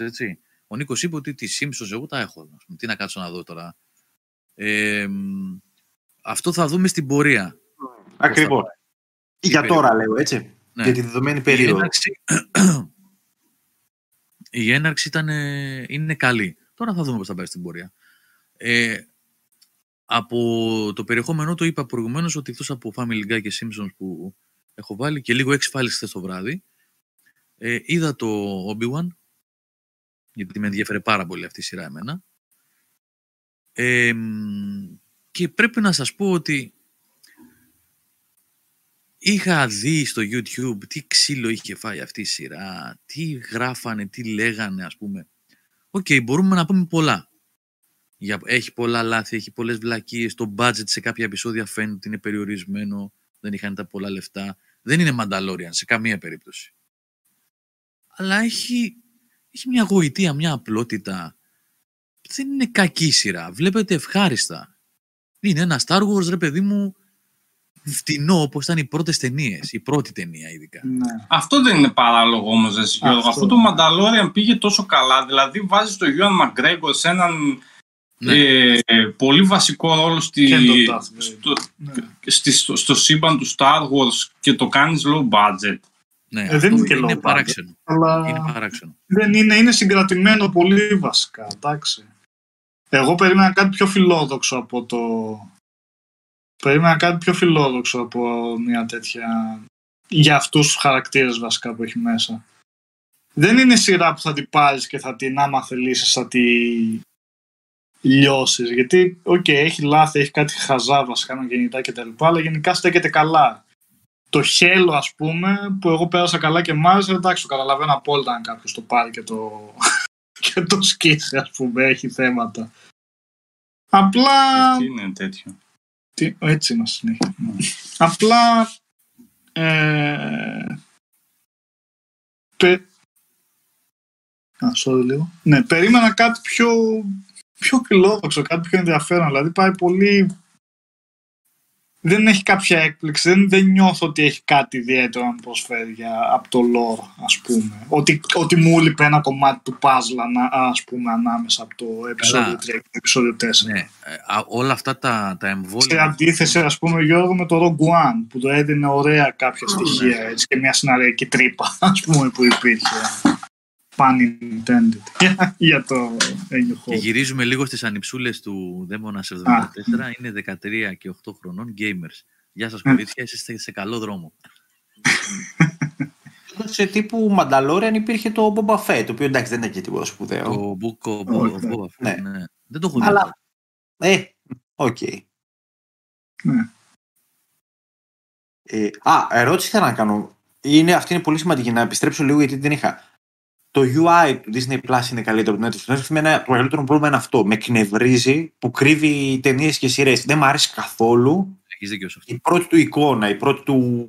Δηλαδή σταμάτα, ξέρω εγώ. Μην μου προτείνεις τα ίδια και τα ίδια πράγματα Ναι. και κρύβει καλά πράγματα τα οποία δεν βγαίνουν. Εκεί πέ- ε, πέρα είμαστε σε καλύτερη κατάσταση και κλείνουμε αυτό, συγγνώμη, γιατί Ε. έχεις πιάσει άλλο θέμα. Εμένα μου Ε, φαίνεται το ευχαριστώ. ίδιο, να πω την αλήθεια. Τι σου φαίνεται, Το ίδιο. το ίδιο, έτσι. Άλλο, άλλη διάταξη, αλλά την ίδια λογική έχει όμως. Ναι.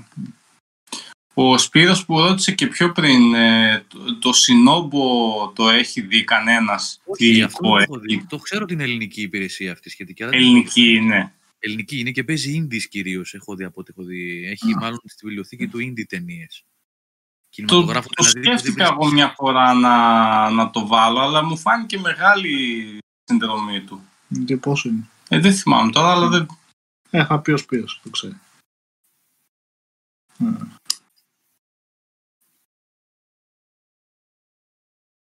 Δεν θυμάμαι, Γιώργο, είχες πει για το Stranger Things. Το είχαμε συζητήσει, νομίζω. Είχα πει, ναι, είχα πει Ωραία, για το ναι. Chapter 1 ότι το Ναι. βρίσκω καλύτερο, ε, τη βρίσκω Ναι, τη σεζόν ναι. αυτή καλύτερη από τις προηγούμενες, αλλά ελαφρώς έως αρκετά τεντωμένη. Δηλαδή υπήρχαν πολλά επεισόδια που ήταν ε, saved by the bell.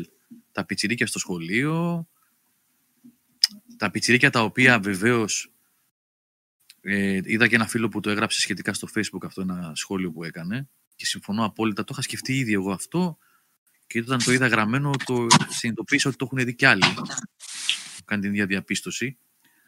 Οι περισσότεροι πιτσιρικάδες είναι πολύ κακοί ηθοποιοί. Και τους αγαπούσαμε γιατί ήταν χαριτωμένοι μικρούλιδες στις πρώτες σεζόν και τους τα συγχωρούσες, ήταν παιδάκια. Τώρα η ανεπάρκειά τους κάνει μπαμ, έτσι, στο κεφάλι σου έρχεται. Ακόμα και, καλά δεν το συζητάω καν για την Eleven, πολύ κακή ηθοποιός κατά την άποψή μου, δεν, δεν στέκεται με τίποτα. Ε, εκτός από τον πιτσιρικά με τα σιδεράκια που έχει πλάκα ακόμα, είναι γουστόζος πολύ. Οι πιτσιρικάδες είναι πολύ κακοί ηθοποιοί κατά την άποψή μου, εκ, εκτός τόπου και χρόνου. Οι μεγάλοι ηθοποιοί, εντάξει, είναι επαγγελματίες. Σοβαρά. Τόσο Αυτό. πολύ. Δεν την είδες Δεν- δεν... Ναι, και Το εμένα, σε και εγώ δεν τύπος, μπορώ να ναι. πω τέτοιο. Αυτό που λες για το τεντωμένο, ναι, το μπορώ να το καταλάβω. Ε, για μένα έχει ένα miscast πολύ σημαντικό και που, αλλάζει, που δεν είναι και στο ύφος της σειράς γενικά. Ο τύπος, ο φίλος του Τζόναθαν ε, με τα μαλλιά.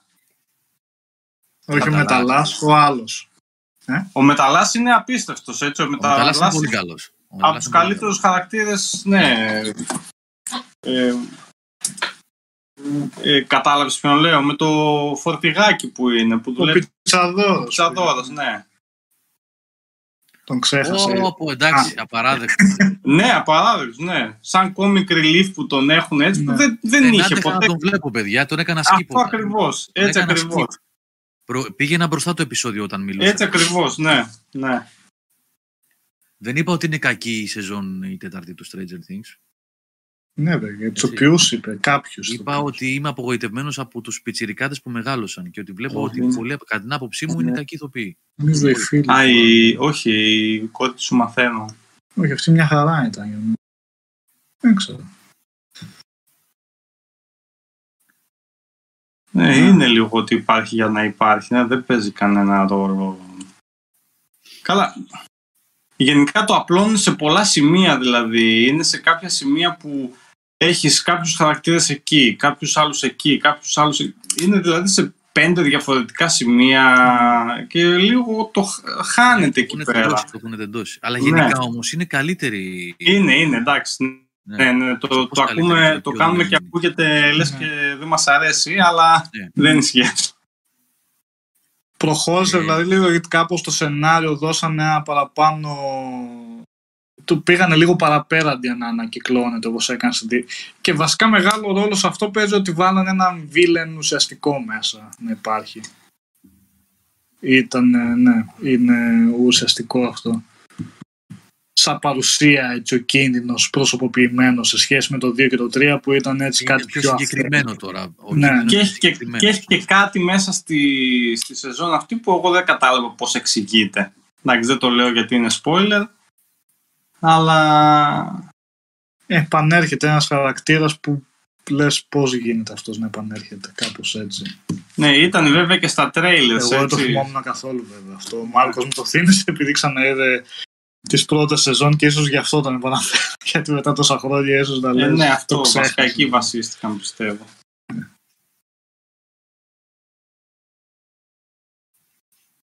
Ε, Μμ.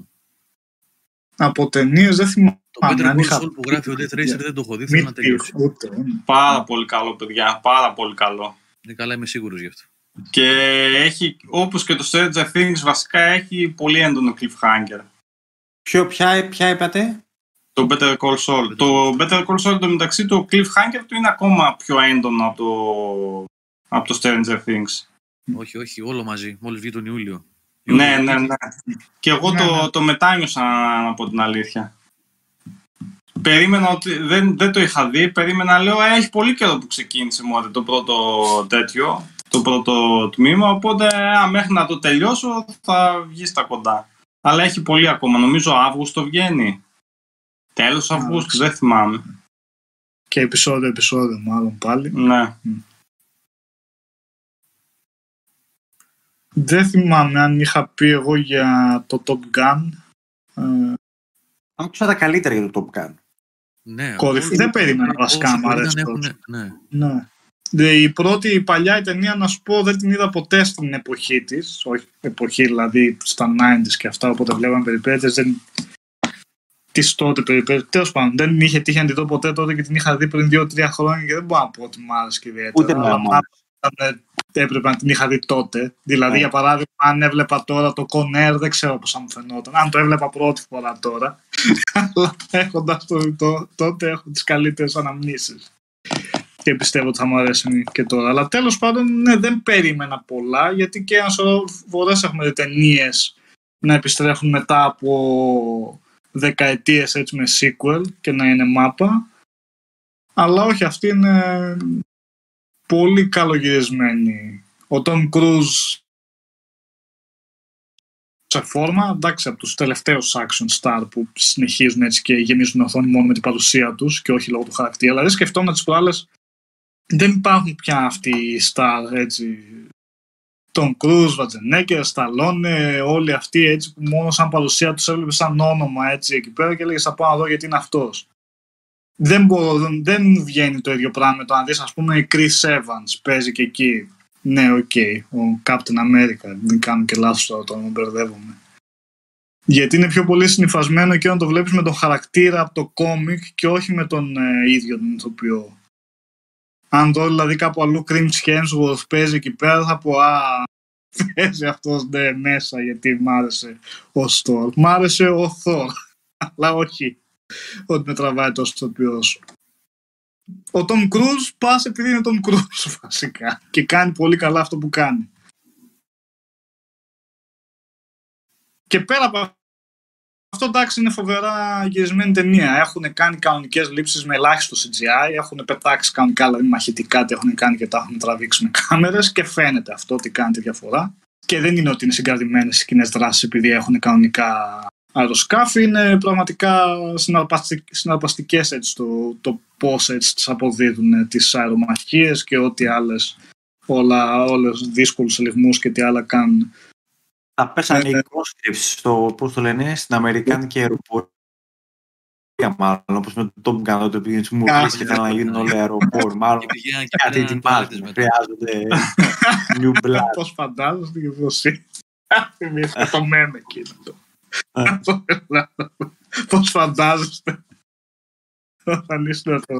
Στην αεροπορία. Ε, Ναι, τη μασκότα εκεί. Τέλος πάντων. Πώς νομίζεις ότι είναι Πώς το- ναι. η αεροπορία τον είπα η, τον, και πώς είναι.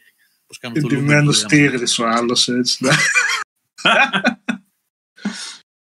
Ναι ρε εσύ Δημήτρη, spoiler τέλος πάντων, αλλά το βλέπεις με την οπτική Άγραφο. μιας ταινίας ε, δράσης και της εποχής όπως και τότε έβλεπες και είχαν, με- είχαν πολλές υπερβολές. Δηλαδή δεν μου έκανε άσχημη. Ναι, είναι υπερβολή, αλλά στα πλαίσια μιας ταινίας δράσης που έχει και τις ρίζες της στα 80's που έβλεπες πολλές φορές τέτοια, δεν είπα όχι και μ' άρεσε και πολύ και πώς συνέχισα από εκεί και πέρα. Ε, ότι ω- ως δικαιολογία που ήταν για τις επόμενες κοινές δράσεις που διαδέχτηκαν αυτή τη σκηνή, ε, άξιζε αυτή η υπερβολή. Τέλος πάντων, ότι κατευχαριστήθηκα βασικά στον κινηματογράφο. Ναι. Να πω λίγο στο φίλο μου εδώ τον Τάσο Σπανούδη, αφού ο Τόμ Χέντερσον έχει, κάνει, έχει σπάσει το, το embargo και έχει πει για αυτό το πράγμα, άσχετο gaming είναι αυτό, γυρίζουμε πίσω. Λέει ο Τάσος εδώ, ο Τόμ Χέντερσον ανακοινώνει ότι η Sony πρόκειται να αποκαλύψει τρία νέα ακουστικά και δύο νέες οθόνες gaming την επόμενη εβδομάδα. Εγώ τα έχω δει όλα αυτά εδώ και πολύ καιρό. Ο Χέντερσον όμως, επειδή είναι μάγκας, δεν τήρησε το NDA που έχει υπογραψει και έχει πει. Τέλος πάντων, φαντάζομαι. Εκτός αν έχει λήξει κάτι, άλλαξε κάτι και δεν το ξέρω εγώ. Και δεν είναι, δεν είναι PlayStation αυτά. Είναι Sony.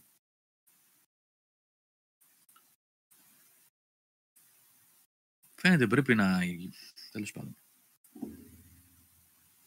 Πόσο μου τη δίνουν αυτά; 200 άτομα παρακολουθήσαν αυτό τώρα. Βγήκε ένας εξυπνάκιας τώρα να το πει, ας πούμε, έτσι. Τέλος πάντων. Η υπόλοιπη είναι κορόιδα. Όταν το MDA, Την άλλη εβδομάδα λέγει. Εμπάργο. Δεν είναι... Πέντε πράγματα είναι, γιατί από μακριά το είδαμε αυτό το event. Ούτε τα δοκιμάσαμε, ούτε τα είδαμε live τις οθόνες και όλα αυτά. Δεν λέω τίποτα άλλο τώρα, στο εντάξει. Μια πιο, πιο, πιο πολύ βάση ανακοίνωσης είναι. Τα specs που έχουν τα προϊόντα αυτά. Κάποια στιγμή θα έχουμε δείγματα να τα δοκιμάσουμε. Τέλος πάντων. α.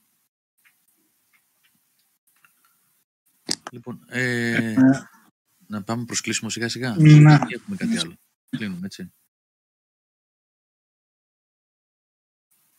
Ο Τυραμόλα λέει, Τζόρτς, άλλος άνθρωπος έγινες ρε μπαγάσα. Ε, ποιος το λέει αυτό, ο Τυραμόλα. Κάτσε. Ο Τυραμόλα έτσι όπως πάω σιγά σιγά. ήταν ωραίο σου βλατζίδικο τη ραμόλα πάλι. Πού είσαι.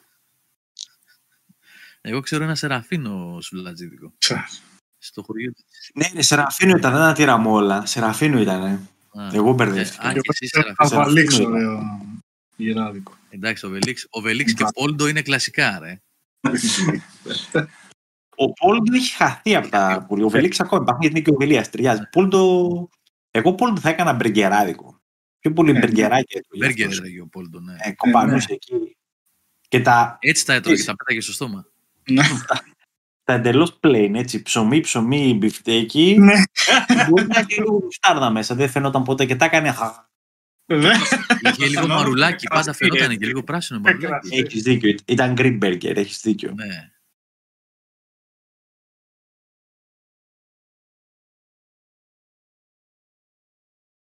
Μμ. Λοιπόν, αυτά ναι. για αυτή τη Δευτέρα. Κλείνουμε, παιδιά, έτσι. Μμ. Ε, στα μικρόφωνα σήμερα στην παρέα ε, ήταν ο Νίκος Πλωμαριτέλης από την Τιλίνη.